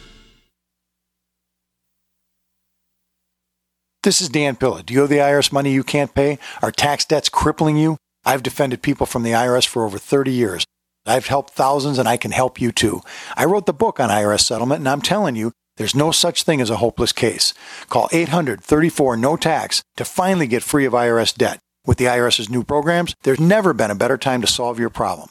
Call 800 34 no tax. That's 800 34 no tax or my website, danpilla.com. Identity theft is going to ruin your life if you're not prepared. Hi, everyone. This is Paul with Liberty ID. Hey, millions of Americans fall victim every year. Odds are your identity has already been compromised, and alerts aren't going to save you. The solution is restoration, and the only company that provides a money back guarantee is Liberty ID. Go to Liberty ID and use the promo code FREE TRIAL for 60 days free. That's libertyid.com, promo code FREE TRIAL for 60 days free. Cancel at any time. Liberty ID is the industry leader in identity theft restoration with a 100% success rate in restoring our subscribers' identities no matter how they're stolen. Liberty ID fixes the fallout for you. Liberty ID does the work, but you have to be prepared. Go to libertyid.com, promo code free trial. libertyid.com, libertyid.com. Would it be okay if you had two paychecks instead of one? I'm pharmacist Keith. Dr. Wallach, the Dead Doctors Don't Lie guy, and myself want to show you how to get an extra paycheck every month, creating an extra income that will last for years to come by joining Dr. Wallach's crusade, spreading his message of better health. To learn more, visit radio.recordedvideo.com. That's radio.recordedvideo.com, radio.recordedvideo.com, or call 866 257 3105 for a recorded message.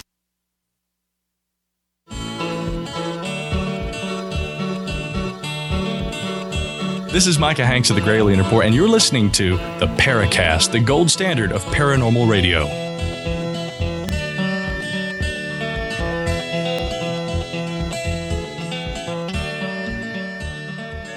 Okay, you're looking at these early figures connected with the Truman administration who may have been part of this, and I'll use Major Keyhoe's term, silence group. But do you believe there was an MJ 12 or that those documents were fake, even if maybe they had some resemblance to something factual? Yeah, well, that's a great question. If you don't mind, let me get to that in about two minutes. I think that Bush would have been a likely candidate. I think that the man who was um, in the process of building our Defense Department after dismantling our old War Department um, at the request of President Truman, uh, James Vincent Forrestal, uh, might have been one of the individuals or might have been the person. Um, I tend to feel that it was um, a man named Sidney Souers, who was a ranking admiral during World War II, and for the full Truman administration was Truman's number one intelligence advisor. Uh, he was also the first director of the CIA. And it might have gone as simple as this that one of these individuals made an appointment to see somebody like David Sarnoff of NBC or William Randolph Hearst or um, whomever was, whichever brother was in charge of the Copley Empire or whoever the owner of the um, the Times was at the time. I can't remember if it was with the Ochs or Sulzberger. And at that meeting, it could have gone one of two ways. Essentially saying, obviously, you're in a position to be very aware of all these reports coming in of this unusual aerial phenomena. You know, there really isn't anything to it. It's war jitters. People are jumpy. We've been testing some V 2 rockets, if you have to know. President, of course, understands that, you know, you'll keep this to yourself. And we are concerned about panic. We're dealing with a, a very touchy, uh, complex moment in our relationship with the Soviets, and people at the highest levels would consider it a personal favor if you would instruct your editors to instruct your reporters to play this down in every way and you know what have a little fun with it or possibly as likely because these individuals who own these major media venues they were all multimillionaires, the equivalent of billionaires now. They probably all thought of themselves as old fashioned patriots, and very likely some of them were, um, that they might have been told a version of the truth. And it might have been saying the president or not naming the president in any way to uh, preserve what we call plausible denial should the story blow up and uh, become an embarrassment to the administration, that in fact there might be something to the possibility that these were not from here. And it was very important that the public absolutely not think that way. And then the pattern continued. Your question about MJ 12. In 1987, this story broke within the UFO research community. A few individuals had been brought into this subject a few years earlier, I think about 1984. But for most of us, it was brand new news and possibly very exciting uh, break that there had been this highly secret working group in the Truman administration that may well have gone on under the same name or different names and you know incarnated and still existed as far as being core secret keepers. Over the years since the initial eight page so-called eisenhower briefing document and the one page attachment uh, truman's letter to um, secretary forrestal emerged that summer of 87 hundreds of other documents have surfaced alleging to also have been generated from this Majestic 12 working group. After my own independent study, reading everything that I could on it by people who are, I thought, much more uh, experienced scholars than I was, people like Stanton Friedman and the like, I came to feel, and I still feel, that initial release, those nine pages, are in fact authentic. It sent me off on my own little quest, and maybe I have friends or colleagues out there who uh, are old enough that they had similar experiences to figure out for myself every way that I could if these 12 individuals would have been the people to choose, if they might have known each other, if they, you know, were high enough within their specialty areas of expertise that they would have been the ones that the president would have chosen for this working group to study the situation and hopefully come to some decision about it. However, I have really mixed feelings about so much of the other material that's followed. Stanton Friedman has this wonderful phrase of uh, things that he's not sure about going his gray box. I am convinced that there was a group called Majestic 12 that was set up under President Truman. Whether or not it has continued to follow a certain bloodline, so to say, and is still in existence, or you know uh, was outdated some time back, and its responsibilities taken over by various working groups within various agencies is pure speculation. That much I do take seriously. Now you know, of course, that people like Kevin Randle, who spent a lot of time in the military and also spent 30 years studying Roswell he looked very carefully at MJ12 and said there are too many inconsistencies here, and other people agree. This doesn't mean there wasn't something there, but MJ12 as a document could be disinformation to cloud what really went on. Oh, you're absolutely right. It could be. However, uh, somebody who I feel, again, is every bit as qualified to evaluate that information, who feels that on that initial group of documents. That initial document and the attached page, namely Stanton Friedman, says no, there are too many consistencies to look at it as fraudulent. The material that followed is another question. But I would have to agree to disagree with my colleague uh, Kevin on that and um, take the position um, that Stan has, I think, very well established in his writings and research about it. Who knows? Sure. Looking over the way the publishers reacted. Right after World War II, they were patriotic Americans. They believed what the government told them. So if they gave them the right story, I could see where it might happen. But I think today, if any recent administration had gone to, say, Jeff Zucker, the president of CNN, and said, Hey, as a patriotic American, here's what's going on. And we'd rather you not make a big deal of it that would probably be on CNN by Anderson Cooper the next evening.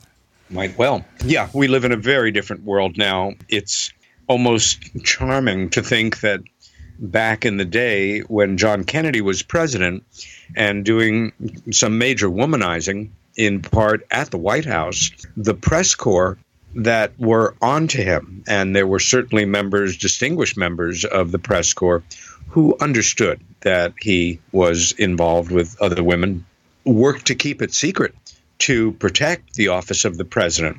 And that time is long past. It's everybody for themselves now, and you know TMZ, and let's get that photo of you know this star with this politician or whatever.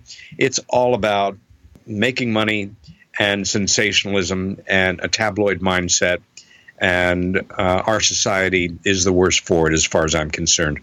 So you think in this day and age, maybe a lot of choices people made in terms of who might become president would not have happened. Certainly, what happened to Bill Clinton in the 90s, and he doesn't seem to have been near as big a player as JFK was. Correct. If we had the same sensibility in the 90s, you'd never hear from it. You never hear about it. Okay, whatever the person's doing, he's another adult. He carries on. Certainly, Newt Gingrich, who was Speaker of the House, and he was one of the ringleaders of this impeachment. He was doing the same thing with his secretary.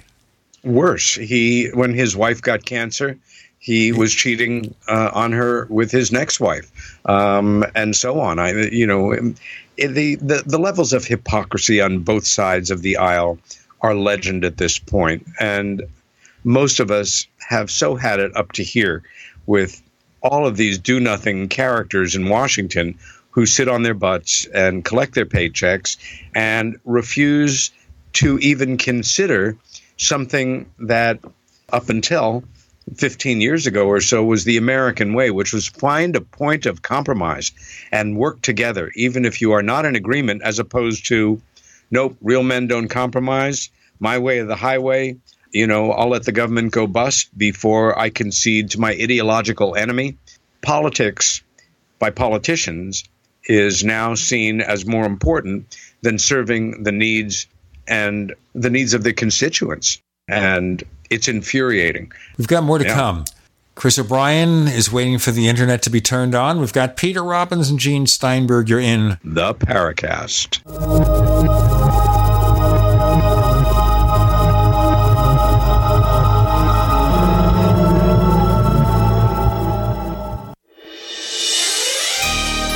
Thank you for listening to GCN. Be sure to visit GCNlive.com today. We also have swag. You know, we have all these exclusive Paracast things that you can buy. We've got like, I guess, 60 or so different items and entails t shirts, sleeves for notebook computers, iPad cases, mouse pads, the Paracast Jumbo tote bag, all sorts of t shirts and jackets and stuff like that for men and women. We have a Paracast aluminum water bottle. All this stuff, you go to store.theparacast.com, store.theparacast.com. What makes it special is that the items are the best quality, you know, great t shirts, fabrics, and they have our official logo on them. That's what makes them special in multiple sizes and colors. We even have stuff for children, stuff for women, stuff for men. We have all sorts of sizes, like small up to X large. A lot of good stuff. That's the swag from the Paracast. If you go to store.theparacast.com, stop by and take a shopping tour. Looking for that edge during those intimate moments? We see many ads for enhancement, but the side effects include death. At GCN Team, we should change the Healthy Body, Brain, and Heart Pack to the Healthy Libido Pack. The brain and heart are not the only organs that require a healthy vascular system. For proper blood flow at the right moment, go to GCNteam.com or call 877 878 4203. That's 877 878 4203. That's 877 878 4203. Anytime, any place, anywhere. Radio remains the most intimate of all forms of media. At home, at work, in the car, on smartphones. Over 90% of consumers still listen to radio every week. That makes choosing radio as a place to advertise your business one of the best decisions you can make. Email advertise at gcnlive.com and partner up with an experienced GCN representative. Advertise at gcnlive.com. Easy, affordable, effective.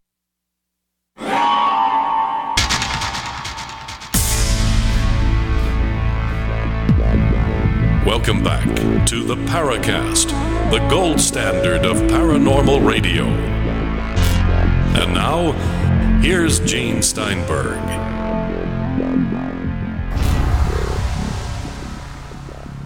certainly Ronald Reagan must be turning over in his grave. We're not going to get into the deep, dark weeds of politics, but we'd have on one side Ronald Reagan, on the other side Tip O'Neill. And they do their thing from opposite sides of the spectrum politically. And then they'd have a couple of drinks after it was all over. You're absolutely right, Gene. And I'll take that one step further.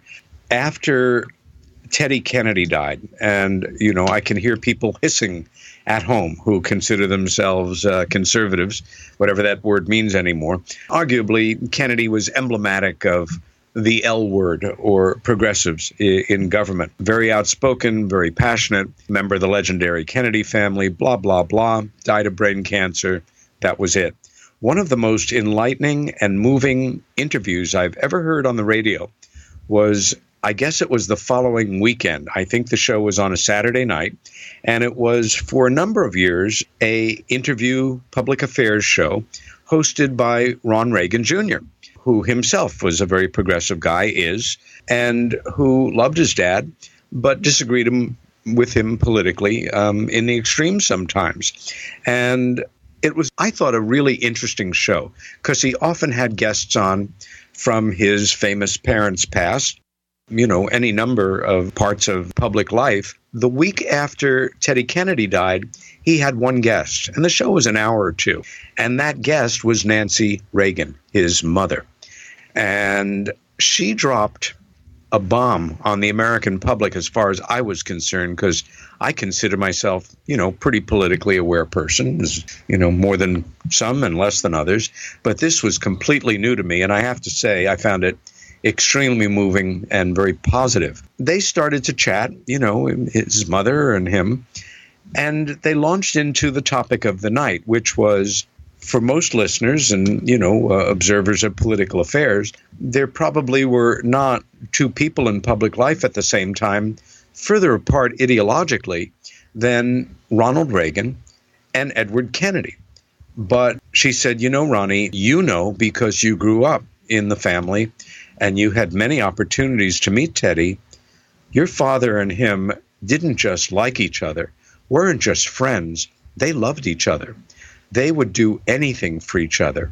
And that launched into wonderful series of stories about things that these two extremely famous men who publicly were associated with diametric opposites of the political spectrum had gone out of their way to do for each other, for each other's families, for each other's friends, selflessly picking up the tab on certain things because they loved each other and at their heart they respected each other, even though they agreed to disagree on many very important core issues. You cite Reagan and Tip O'Neill, though.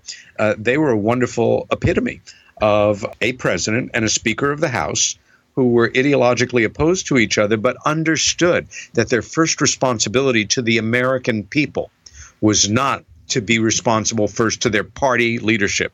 It was to do everything they could to make this country as decent a place as they could, as livable a place, and to help as many people as possible in the process realistically. Compromise was what was looked up to by people like Jefferson and the other founding fathers. I think they would all be disgusted beyond belief if they saw the arrogance and this horrible, horrible cloud that has settled on our House and our Senate of these jerks who refuse to work together because they see their first alliance to the people that donate to their campaigns and to their party leadership, not to the people who elect them, not to the people they serve, and certainly not for the greater good of the United States of America. And it stinks. One final example before we get back to our subject of the day, and that is Barry Goldwater, the conservative, the conscience of the conservative, and George McGovern. Mm. They were very good friends. They go on TV together and debate back and forth. You bet. And that's another example. You can't have that today. Let's just move on with our subject. So, in effect, then, we have this silence group from the U.S. government going to the media. And that practice kept on for speculatively. a long, long. Again, um, sure. speculatively. No, I'm not okay. saying it's definite. We're talking about a theory. It's not that we necessarily can prove it, but that takes us back to disclosure, yeah. the big D word. So, That's right. Now, I can see in the early years, certainly some UFO sightings were probably test aircraft of some kind, national security. Other things were happening sure. they couldn't explain, but they could use the national security umbrella to get the media to not talk about it. You bet. So now, what's going on today?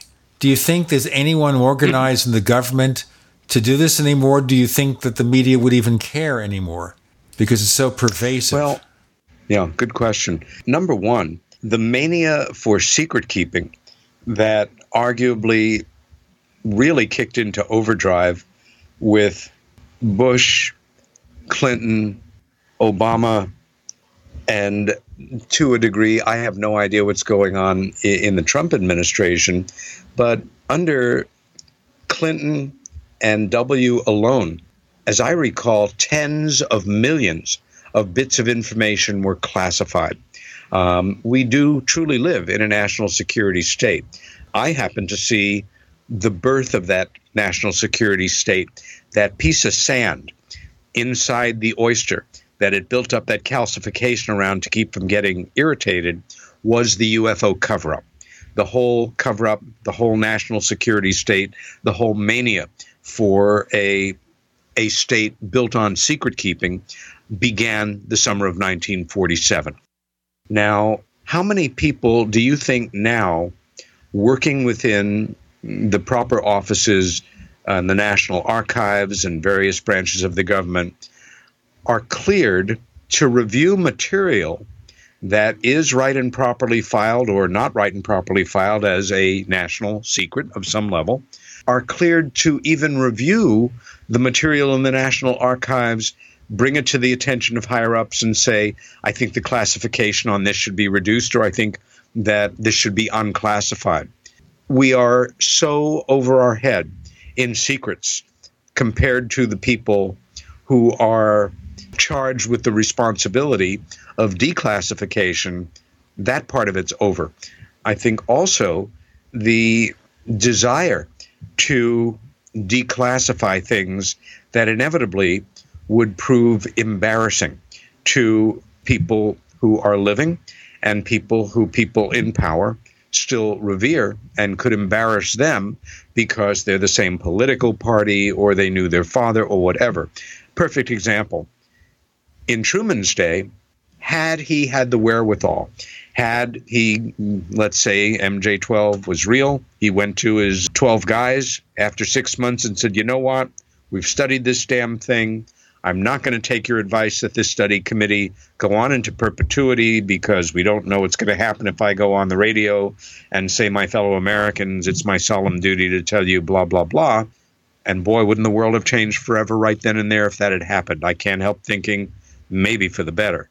But now, no president on their own, or even with the tacit approval of just some other world leaders, could do it. It would have to be done in a very carefully coordinated way, reaching out to the world's religious leaders, leaders in the study of mass psychology, militarists, uh, people who could say, no, you can't make that announcement because the economy will crash for a number of un- understandable reasons before it comes back. More to the point, if a president, let's say it could happen, let's say it was Obama, or let's say, you know, tomorrow night, uh, President Truman, uh, Truman, uh, if only President Trump goes on television and says, My fellow Americans, it's my solemn duty to inform you that I have learned definitively that the earth has been visited by intelligences from beyond Earth for, you know, since uh, 70 years at least, and probably longer. And we are going to begin the process of declassification. More to come. Okay. Fascinating stuff with Peter Robbins. I'm Gene Steinberg. You're in the Paracast.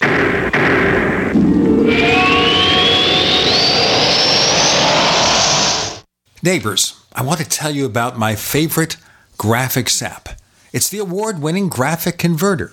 You know, Graphic Converter is the universal genius for photo editing on your Mac. Join over one and a half million loyal users for this Swiss Army knife photo editing app. It gives you all you expect from a top flight image editing app with tons of features, and most important, it's easy to use.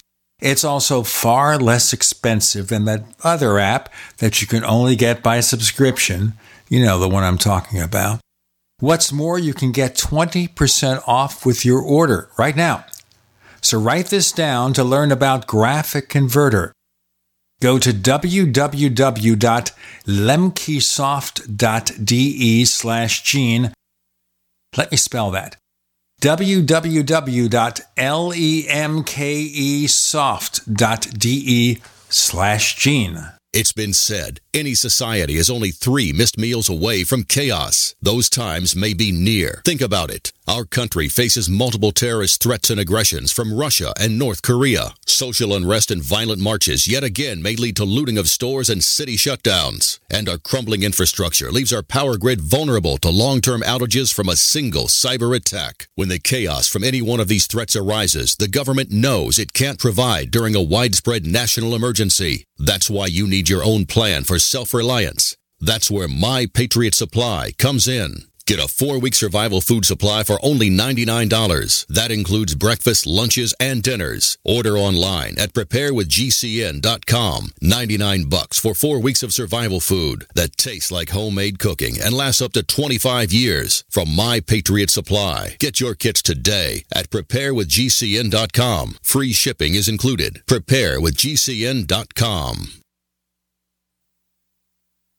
Hunters, anglers, campers, and survivalists. Get back to nature. Expand your horizons with the highest quality, most versatile, unique slingshots and sling bows on the market at slingbow.com. Slingbow products are compact and models start from just $17.98. They're perfect for your bug out bag or storing in your vehicle. Give yourself and your loved ones the excitement and tradition of slingbow, a new frontier in archery and truly modern twist on this primitive survival tool. Feel the thrill only at slingbow.com. Hi, Peter Vaccaro for ParanormalDate.com. Are you looking for love in all the wrong places? Now you have a chance to change that by signing up for free at ParanormalDate.com. This incredible dating site puts people of like minds together. People who are interested in the strange, the unusual, mysteries, ghosts, UFOs, and the afterlife, and so much more. ParanormalDate.com was developed for you, people seeking a viable alternative to the other dating services. You can join for free by going to paranormaldate.com. And if you decide you like it and want to connect with people, use the code GEORGE for a substantial discount. Mark Rawlings, president of ParanormalDate.com, says so many people hunger to share their experiences about the paranormal, the unexplainable, or the afterlife, and so much more. And this is the source for them to meet and share that common interest. So sign up for free at ParanormalDate.com. ParanormalDate.com and use the code GEORGE if you decide to connect with someone you like. It's a no-brainer. A Big Berkey water filter is the one you need, period. You need a water filter that removes chlorine, fluoride, pharmaceuticals, BPA, and other endocrine disruptors, pesticides, bacteria, viruses, and much more, right? And does it all at only 2 cents per gallon. Get the original most trusted name in gravity water filtration, Big Berkey. And now GCN listeners receive 5% off ceramic filter systems using code GCN. Call or click 1-877-99-BERKEY or bigberkeywaterfilters.com. That's 1-877-99-B-E-R-K-E-Y. We'd like to hear from you. If you have a comment or question about the Paracast, send it to news at theparacast.com. That's news at theparacast.com. And don't forget to visit our famous Paracast community forums at forum.theparacast.com. Okay, so President Donald J. Trump goes to the airwaves. Not on Twitter. This is not a Twitter thing. this is on the airwaves. You know, he the Twitter doesn't make it. Maybe it would. You know, hey, ET is real. His style, yeah, probably that's the way he would do it. Okay, Um, whatever it yeah. is, he makes the announcement. I, he couldn't make the announcement because it would mean he would be admitting that every single president that preceded him, ones that he liked and admired, ones that he hated, ones that were in the same political party, ones that are different political party, ones that shared his political beliefs, others that were endemic to them, would then become immediately unindicted co conspirators in the greatest conspiracy in history. Some might even consider it on a moral level a criminal conspiracy. The club of past presidents is very small. They're not going to rat each other out. Love those pictures of the few that are left, always standing together, smiling. Didn't it matter how they stood ideologically toward each other. Now they're just one little big happy family. It could never happen that way. So those like a Stephen Bassett who are hoping for disclosure, Yes, and working it would have to happen by some external event. They couldn't control it. Well, once again, theoretical. First, I have to say there is no person in the entire field of ufology, call it what you will, more dedicated to a goal than Stephen Bassett. And he should be respected and lauded for it. He's a remarkable guy. The disclosure movement that he has done so much to put into place, not just in this country and around the world, and it is a worldwide movement, is made up of good people in more countries than most of us imagine. And at their best, they are working in small groups to educate and inform their fellow citizens that this is a serious subject and should be taken seriously. Will that result in a critical mass of people in any given national population to push their government to the point where their government will, in fact, declassify the information they have on these subjects? Maybe. I tend to be kind of circumspect on that. I don't think it's going to happen here, certainly. We are the country where it started. We were the ones to set in motion the um, national security state reaction to this extraordinary secret. And to admit it, I think would be so embarrassing to powerful people, to the legacy of powerful people, that no small group of individuals who are temporarily in power, like our current crop of elected officials, would have the nerve or the desire to set it in motion. What happens if the stock market did crash? What happens if there was panic in the streets? What happens if, you know, people started running absolutely wild? They're not going to want to take responsibility for it, so why even bother? When it comes, it may well come the same way that the Vietnam War sort of busted open and turned around and then became a non war was because Daniel Ellsberg, a, a very distinguished psychiatrist, uh, released a file that the Pentagon had kept showing the hypocrisy, the lies, and the absolute waste that this war was. We were propping up an incredibly corrupt regime, the Diem family in, uh, Vietnam, and it was all about power and money and world influence, and not about if we leave Vietnam, the whole Southeast Asia is going to collapse, the domino theory, so to say, and you know it will all be communist and just you know annex itself to China. Um, it may come in the form of something from a WikiLeaks type thing. It may come from who knows? Maybe they up there will get tired of playing footsie with us on this and simply make their presence known in no uncertain terms. I don't know.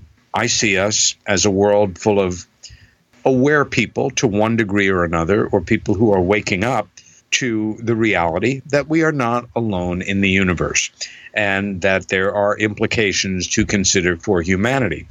To a larger group of people, many of them as nice and kind and well meaning and public spirited and contributing to our societies as we can imagine, who are sleepwalking their way through it because they, in quotes, know that it's not true. How do they know it? Because it can't be, therefore it isn't, therefore it's something else. How do I know that? Hey, you only have to go back to read you know, all the newspapers going back to the 40s. Everybody knows it's not true. It's misinterpretations of conventional phenomena. To take that a step further, in 1947, I am convinced that a very large percentage, if not the great, great majority, of legitimate, seemingly anomalous UFO sightings may well have been in that category. Now, I don't know. We have stuff up in the air that many folks who don't follow this subject would think is still in the realm of science fiction. we human beings are responsible for things that could be regarded as paranormal uh, to the perceiver. I would say that a percentage of UFO sightings now are certainly truly anomalous UFOs, but they're harder and harder to discern. Mark D'Antonio, uh, uh, a scientist who is, I think, one of the the finest speakers on the UFO circuit, um, who is MUFON's chief um, photographic analyst, among other things. brilliant guy and one of the nicest people in the field too. He um, has been on the show for a couple of times. We've enjoyed his presence. Yeah, Mark's the best, and you know he's kind of moved into the spot that for such a long time uh, was taken by um, the great Dr. Bruce Maccabee, uh, an optical physicist who worked under contract for the Navy for decades. Um, now semi retired, but for decades he was the go to guy on the final word on photo analysis. Um, again, with digital manipulation of images. And many people who are not that rigorous, um, like I used to be, um, in their investigative techniques to absolutely confirm and chase down real witnesses, the factual nature of a claim attached to a photograph or a piece of moving footage that purports to be an anomalous object in the sky or what have you. Um, it's like the old X File poster I want to believe. We live in a world of people who want to believe.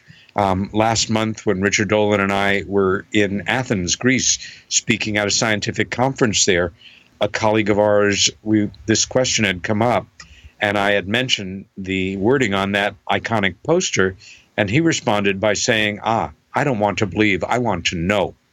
That's huh. not the way it is for many people in society. They're entertained by this. They're carried along. Um, somebody comes in who may be known in public life or who has books out or they've seen on television and they make a pronouncement. It's like, gosh, you know, that person's something of an authority. They're famous anyway. So maybe it is true that all aliens are friendly. That's a good point to pick up the final two guess. segments with Peter Robbins. Are aliens friendly? But let's just talk about this first. More to come. Gene Steinberg, Peter Robbins, you're in the Paracast.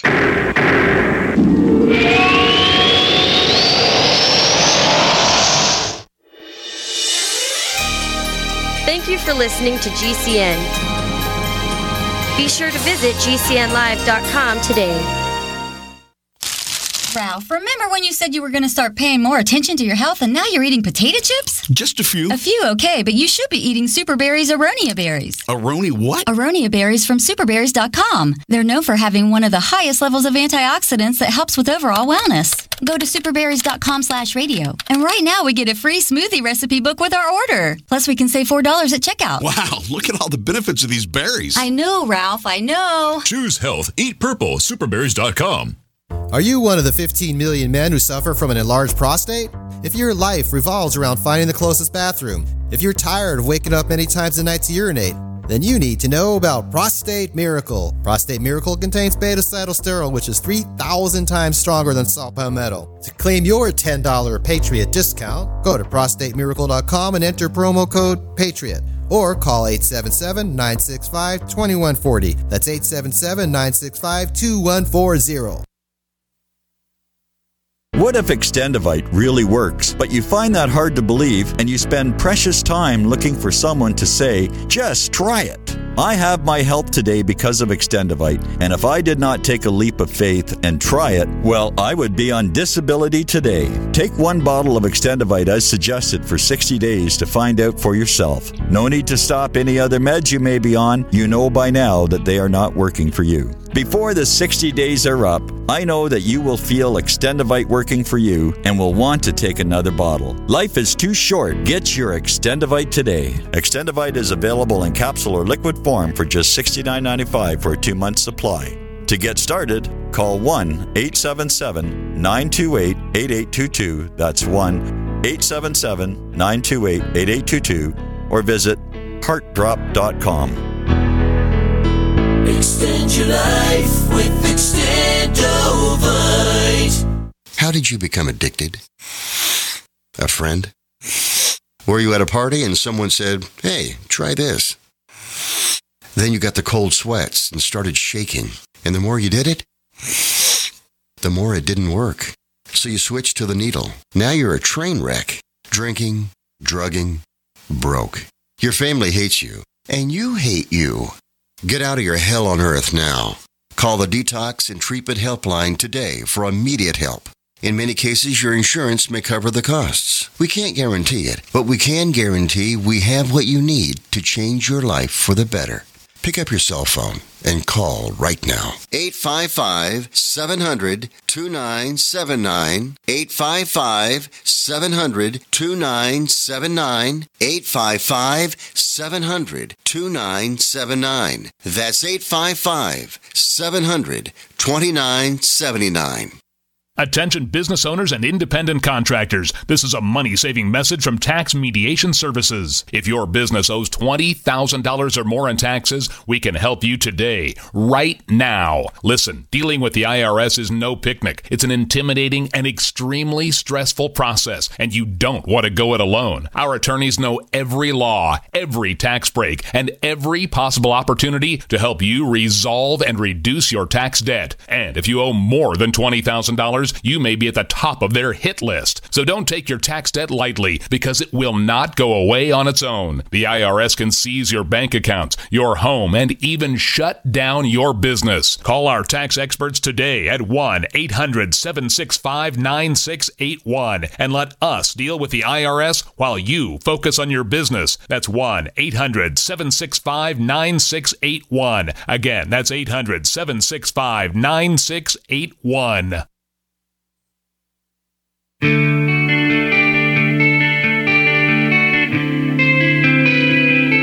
This is Jerome Clark, author of the UFO Encyclopedia and other books.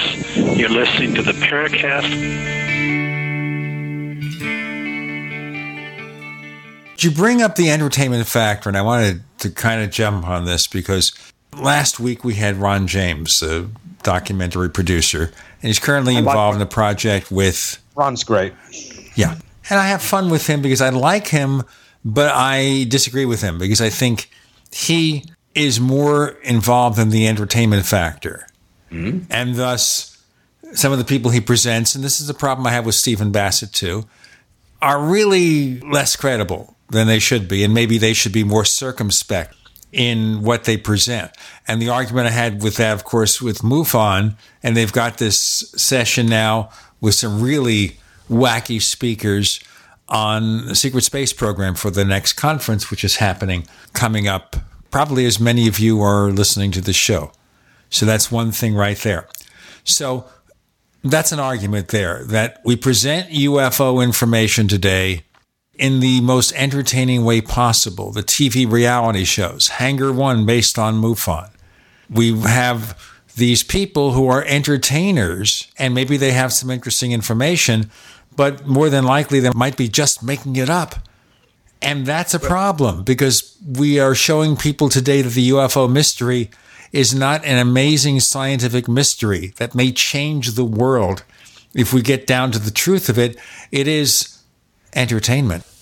Well, let me um, jump in and just run back to the beginning of this segment and say before you throw out the baby with the bathwater, Ron, who is an outstanding producer, and yes, of course, most of his work is in the entertainment business, uh, he was instrumental in the production of what I think is one of the finest, credible, scientifically backed and methodically produced documentaries relative to any UFO subject, and that is Travis, the true story of Travis Walton, executive producer uh, Jennifer Stein.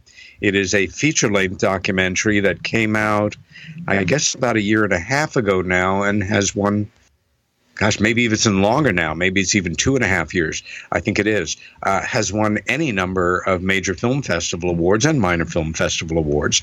Without Ron, I don't know if it would have been quite as good as it is. Uh, however, you're right. The subject is been not commandeered, but in terms of the media, the media is primarily the moving media, television, uh, certainly, and um, cable and its uh, its progeny is about entertainment, and so much of what passes for UFO information sources now in the visual media comes under the caveat to a degree of entertainment. Uh, a good example for me is the tremendous popularity and success of the program by my old friend Giorgio of um, Ancient Aliens.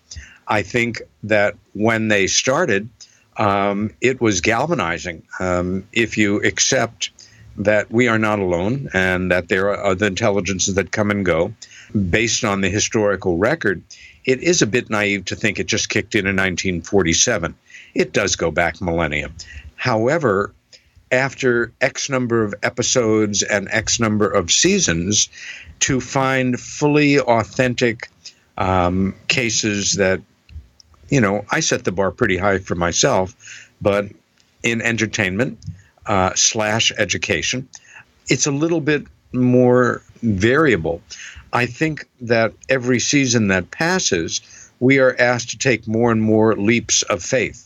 Um, if a um, a photograph is presented, or we're on location somewhere in a remote part of Australia, and we're looking at an Aboriginal cave painting, you know, that's thirty thousand years old of what's obviously a human face with very large black eyes and lines radiating out of the head some because you've got to have content um, and you want ratings and you want people to believe. I want to believe, not um, necessarily it's the truth, but we know that it's it's, it's truthy. that some might say aliens. Of course, look at the large black eyes. Look at the lines of energy radiating radiating out of their head. My first thought would be, hmm, charcoal rubbed onto the area around the eyes, and a simple armature of a stick that is green uh, with other sticks coming out of it for some ceremonial purpose. And that's it. It's not a reference to ancient aliens, it's a reference to an ancient being who lived that might have been involved in a ceremony involving a headdress of sticks with um, charcoal rubbed around their eyes. Um, is a wonderful old phrase uh, that I heard Judge Judy uh, use a, uh, a variation on some years ago when a particularly idiotic uh, uh, alleged perpetrator appeared before her in court. And her response was, um, Don't pee on my leg and tell me it's raining. Um, you know, use your common sense, use your critical thinking. Um, yes, this is a subject that now, more or less, is dominated by elements within the entertainment industry, in part working with legitimate scholars and qualified researchers to produce a product, to sell time, to get ratings, to get producers other jobs as they move forward in their careers, to get people like me who do bloody little of that. Um, because I'm not asked, um, you know, another couple of minutes on television. Cool. Um, so it's it's kind of a, a monster that feeds itself. Not that it's necessarily bad in that for many people who now have begun to really take the subject of other intelligences and high technology from parts unknown visiting us and not haha flying saucers and little green men they have cut their teeth on these shows and now go to conferences and read the books listen to shows like the paracast and educate themselves and tell their friends about it too. So, again, it is a double edged sword. You know, speaking of entertainment, there is a published report that Robert Zemeckis is producing a new TV show called Blue Book.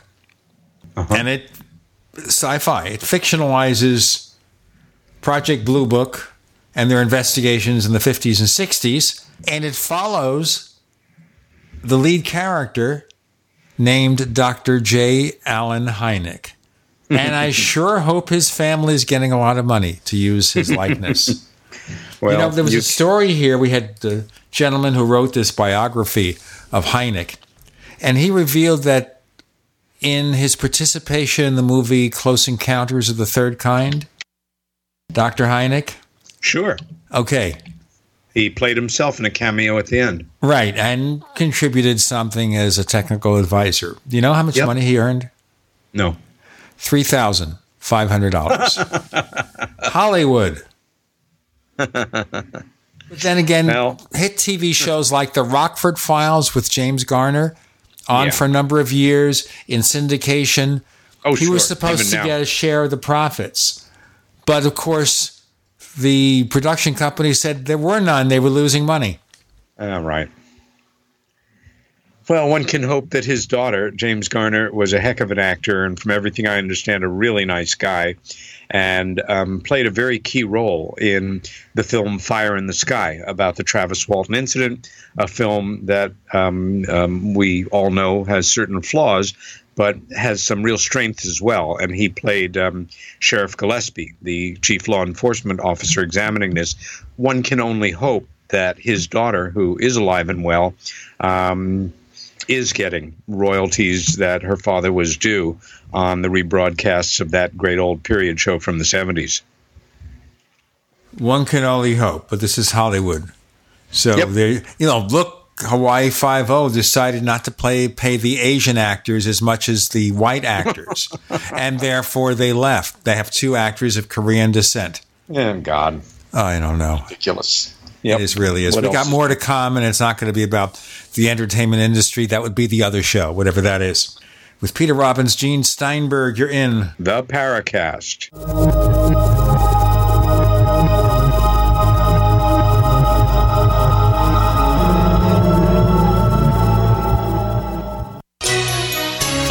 Listening to GCN. Visit GCNlive.com today.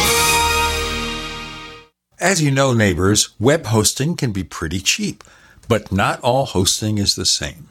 DreamHost wins best of awards year after year. You get unlimited disk space, unlimited bandwidth, and even the low-cost plans put your sites on high-performance SSDs. Want to know more about what DreamHost has to offer? Go to technightowl.com slash host. Once again, that's technightowl.com slash host. First came Attack of the Rockoids, and it was a critically acclaimed success. And now there is The Coming of the Protectors. A former military intelligence man is contacted by a space woman in a dream, a dream that turns out to be a nightmare because evil forces on our distant planet are planning to conquer the Earth. This is gripping science fiction of the classic kind. Attack of the Rockoids and The Coming of the Protectors. Find out more at rockoids.com. That's rockoids, R O C K O I D S dot com. You've seen crazy diets to lose weight. At GCN Team, our healthy body weight loss system simply neutralizes the body, bringing down cravings. It has been proven that nutritional deficiencies drive appetite for carbs, sugars, and fats. Lose weight the easy way. Find us at GCNteam.com or call 877 878 4203. Fighting cravings is a fool's game. Give the body what it needs to be satisfied. Again, 877 878 4203. That's 877 878 4203. The answer to being in control of your own healthcare is freedom from insurance. Become part of a group of self pay patients that come together to share in each other's medical expenses. Individual share amounts begin at $107 a month and $347 for families. Choose from three health sharing programs. Holistic treatments may be eligible for sharing. See guidelines. Discount programs available for dental, vision, and pharmacy. Go to libertyoncall.org. That's libertyoncall.org. Water is the single most important thing your body needs, so you want to be sure it's the best for you and your family. Since 2005, thousands have depended on Berkey purified water. The Berkey Guy provides the lowest priced filtration systems in every size for incredibly delicious water now and in an emergency. Get to goberkey.com or call 877 886 3653. 877 886 3653. Goberkey.com. Will the government protect your family from Iran and North Korea's newest weapon, EMP? We buy guns to protect ourselves, home, health, and car insurance for accidents. Maybe you also have food storage. But how would you keep your refrigerator running in a long term EMP blackout? Using tested military designs, the Sol-Ark EMP hardened solar generator protects and powers your critical appliances for years without burying items underground or wrapping them in aluminum foil. Unlike other preps, Sol-Ark is used every day to help offset your electric bill automatically. Visit portablesolarllc.com to learn how easily expandable the system is. Sol-Ark is the most affordable and powerful solution on the market. The whole system even fits in the back of a pickup or SUV and can install in less than an hour. See for yourself why Sol-Ark beats other off grid systems at portablesolarllc.com. Don't wait for the government. Go to portablesolarllc.com to learn why Sol-Ark is energy insurance for your family. Lifetime Graze 100% grass fed beef has the health benefits you seek. When compared to conventional beef, it offers good fats while virtually eliminating the bad. That's the result of cattle who never eat grain, ever. Rich in antioxidants, including vitamin E, C, beta carotene, and CLA. No artificial hormones, antibiotics, or other drugs. For all our fresh, non cooked products with only 100% grass fed beef, go to MidasResources.com. Use voucher code GCN to get 30% off your order. MidasResources.com or find us on Facebook.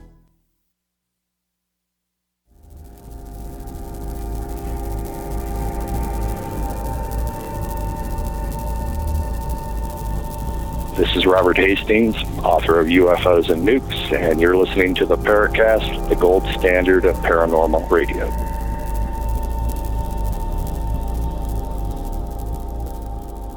So we have Peter Robbins joining us, and we're doing a lot of catch up here on different things. And before I get into one final subject, before we let him leave out there with Elvis, leave the building. Okay, all this old pop culture stuff. We should do a pop culture show maybe someday. We do that sometimes on my other show, The Tech Night Owl Live, where I'm very much into comic books and superheroes, and we talk about that with a guy named Jeff Gamet. In any case, let's just progress here. All right, so we have UFOs and the entertainment factor. We have these reality shows that aren't really documentaries per se. They're all about entertainment. And maybe the information is largely or at least partially accurate. But does that hurt getting the truth out there, whatever that truth is, by being immersed in some form of entertainment? I guess that's a case by case question, I think. The term reality show for me is one of the great oxymorons of our time. They're anything but, as a rule.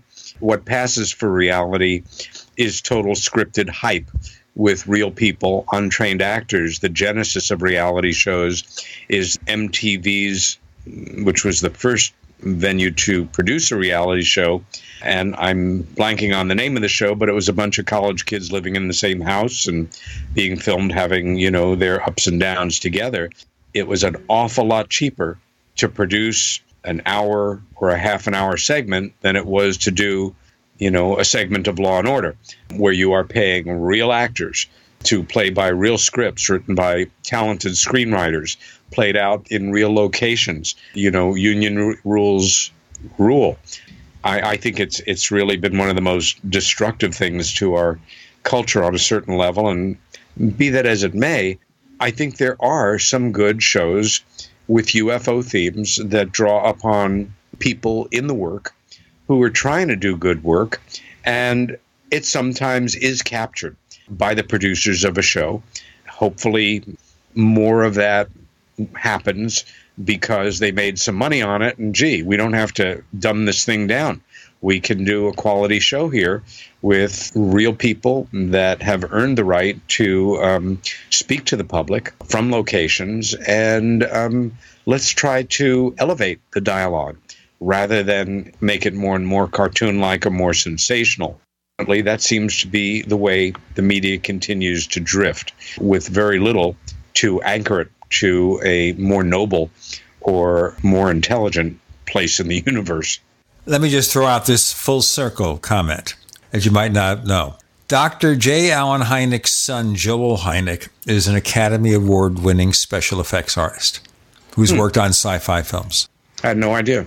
What Dreams May Come. Remember that film with Robin Williams? Oh, sure. For yes. spectacular special effects. That's what he won the Oscar for. He also did the Predator uh, films. Huh. New to me. Full circle. Go figure. Okay, in our final few minutes here, let's bring this back here. All this stuff going on around us, this history of the UFO field, the silence group, all these things, all the things that are involved, abductions and sightings, and possibly reflecting the UFO story more as entertainment than as factual material. The hope for disclosure. And This is going to take more than five minutes, which is all we have left, but that's how the clock goes. Where do we go from here? Where do we take it? Well, that is a big question.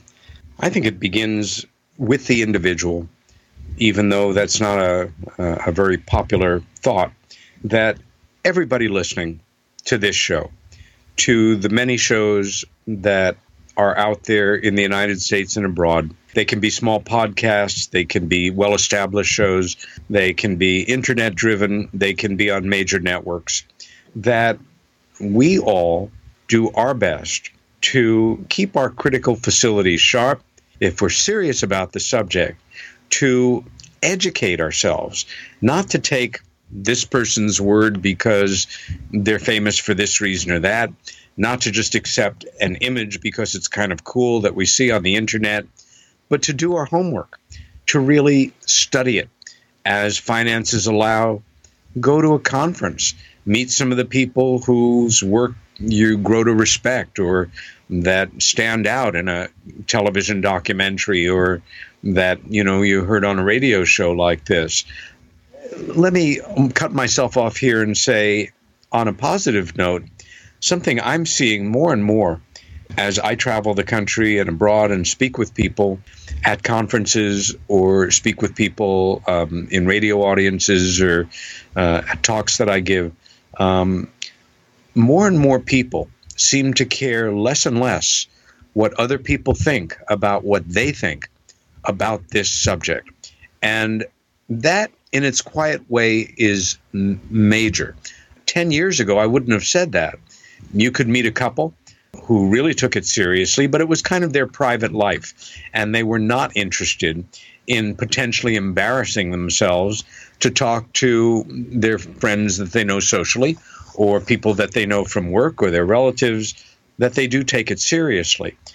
20 and 30 somethings, almost all of them don't even consider um, the alternative to, well, of course, we're not alone in the universe. And of course, the forces that be, you know, keep it from us. The reason that, you know, I'm not obsessing on it or spending all my time looking at it is I'm competing in a job market in a crazy economy. I'm inundated with distractions um, when I do have a little downtime, I have all these high tech things that entertain me. I'm in a world where I'm busy all the time on a certain level. The people that I'm seeing who are really more and more being more outspoken, coming to the conferences, talking to other people about it, and outing themselves, so to say, are in the 50 to the 70 plus group people who have had, you know, very much uh, coming into the golden age of their work lives or have retired, maybe lucky enough to have a little discretionary spending, going to conferences, and they don't care anymore what other people think who for years they would have cared. Think about how seriously they take the subject.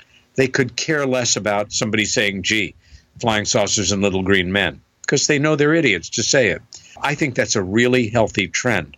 But it's not changing geometrically, it's changing arithmetically.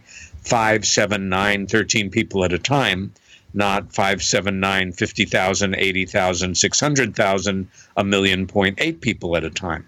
What it will take to make that jump is what people like Steve Bassett are trying to focus in on. I think it may be something that just comes out of the blue hits us between the eyes when we expect it least. Maybe it will be in the form of an undeniable dump of information, unauthorized, previously classified information that a Julian Assange or somebody like that just lets out, and you can't get that toothpaste back in the tube.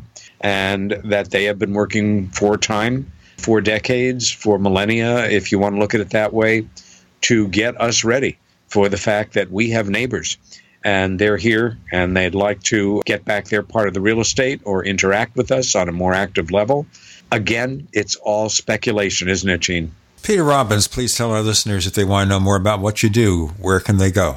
My website is being worked on right now, peterrobbins.com, but I post announcements of every place I'm going to be and every show I'm going to do on my Facebook page. There are other Peter Robbinses out there. One of them is a dear friend who's in Washington State. I'm the Peter Robbins listed as Ithaca, New York. I've just weaned out my uh, friends list a bit. So I do have some room for more friends and glad to include you if you're interested in following what I'm doing. My next public situation will be at a terrific conference in Exeter, New Hampshire on Saturday, September 2nd. And thanks for having me back on the show, Gene. You can find us on Twitter. Look for the Paracast. Look for the Paracast fan clubs, both of them on Facebook. And look for the Paracast Plus to get this show without the commercials, plus the After the Paracast radio show, a podcast exclusively available if you subscribe to the Paracast Plus. To learn more, go to plus.theparacast.com. That's P-L-U-S.theparacast.com and check out our official Paracast YouTube channel. Peter Robbins, thank you for joining us on the Paracast. You're most welcome, and it's been great to be back on the show.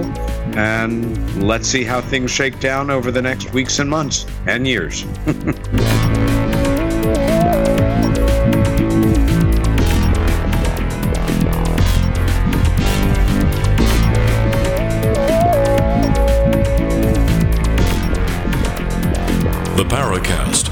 featuring Gene Steinberg and Christopher O'Brien, is a copyrighted presentation of Making the Impossible Incorporated. Tune in next week for a new adventure in The Paracast.